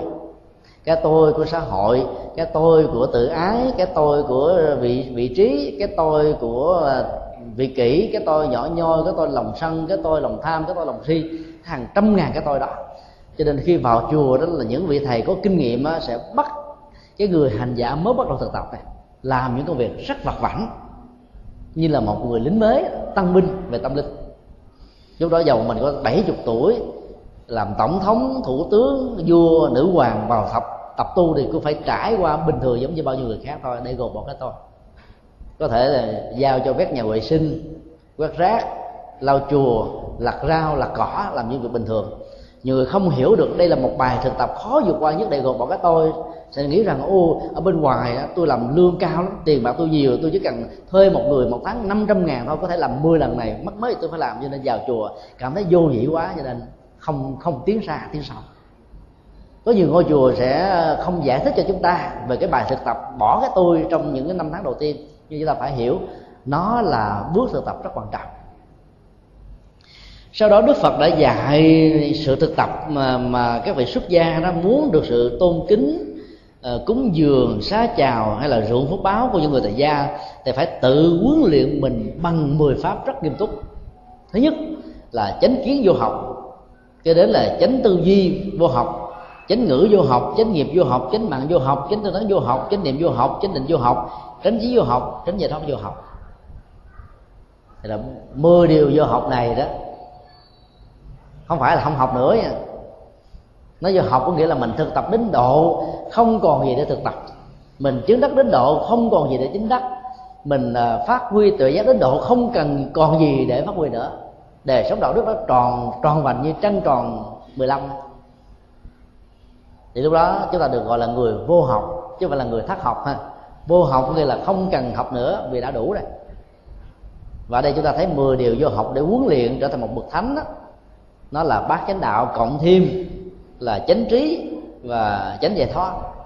Giải thoát là thực ra không cần phải gọi là một điều vì nó là kết quả tất yếu khi nào chúng ta có chánh trí tuệ thì chúng ta có được giải thoát thôi. Ở đây đức phật nhấn mạnh nó để chúng ta phải lưu tâm là mục đích giải thoát là cái chính của người tu, chứ không phải là được ờ, chức cao, là giáo phẩm lớn ở trong giáo hội hoặc là làm trụ trì một ngôi chùa, hay là có được bá tánh đông, có được người cung kính lớn. Nhiều người không hiểu đó là cứ lao theo những thứ này cứ cho rằng như là cứu cánh của người tu. Do đó phải lấy cái giải thoát làm đầu và ai huấn luyện mình ở trên à, con đường bát chánh đạo với chánh tri kiến à, tránh à, tự giác và tránh giải thoát thì người đó sẽ trở thành một bậc thánh. Như vậy là chúng ta phải hết sức nỗ lực và thực tập. Thực tập mà rất công phu thì mới có thể đạt được cái kết quả như ý muốn.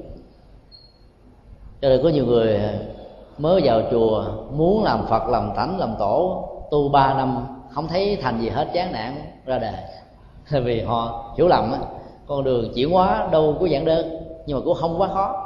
Cứ làm, cứ từ từ, cứ từng tự, đừng nôn nóng, đừng vội vã thì kết quả sẽ đến. Nhân quả là một tiến trình, chứ không phải nhân quả muốn là được. Nhân quả là một cái gì đó rất tất yếu và rất khách quan. Không phải, không muốn mà nó không có mặt nói tóm lại trong bài kinh này đức phật dạy chúng ta về nghệ thuật huấn luyện tâm để à, trở thành một bậc thánh. Còn đối với những người tại gia đó có thể học bài kinh này như là một nghệ thuật giáo dục con em giáo dục người thân và giáo dục chính mình. Tức là chúng ta học những cái cách thức cái nghệ thuật tâm lý giáo dục các nghệ thuật uh, giáo dục khuyến tấn các nghệ thuật giáo dục và khích lệ vân vân để làm cho uh, người gọi là đối tượng học của mình đó, có thể à, trở nên thành công trong những sự thực tập mà mình có thể trao cho họ. Chứ đừng dồn ép đừng có à, tấn công dữ quá mà làm cho người đó bị à, tổn thất và khủng hoảng dẫn đến tình trạng bỏ cuộc giữa chừng. Là điều không nên. À, với niềm tin sâu sắc đó, đó thì chúng ta có thể thành công ở trong sự tự giáo dục bản thân mình và góp phần giáo dục tha nhân.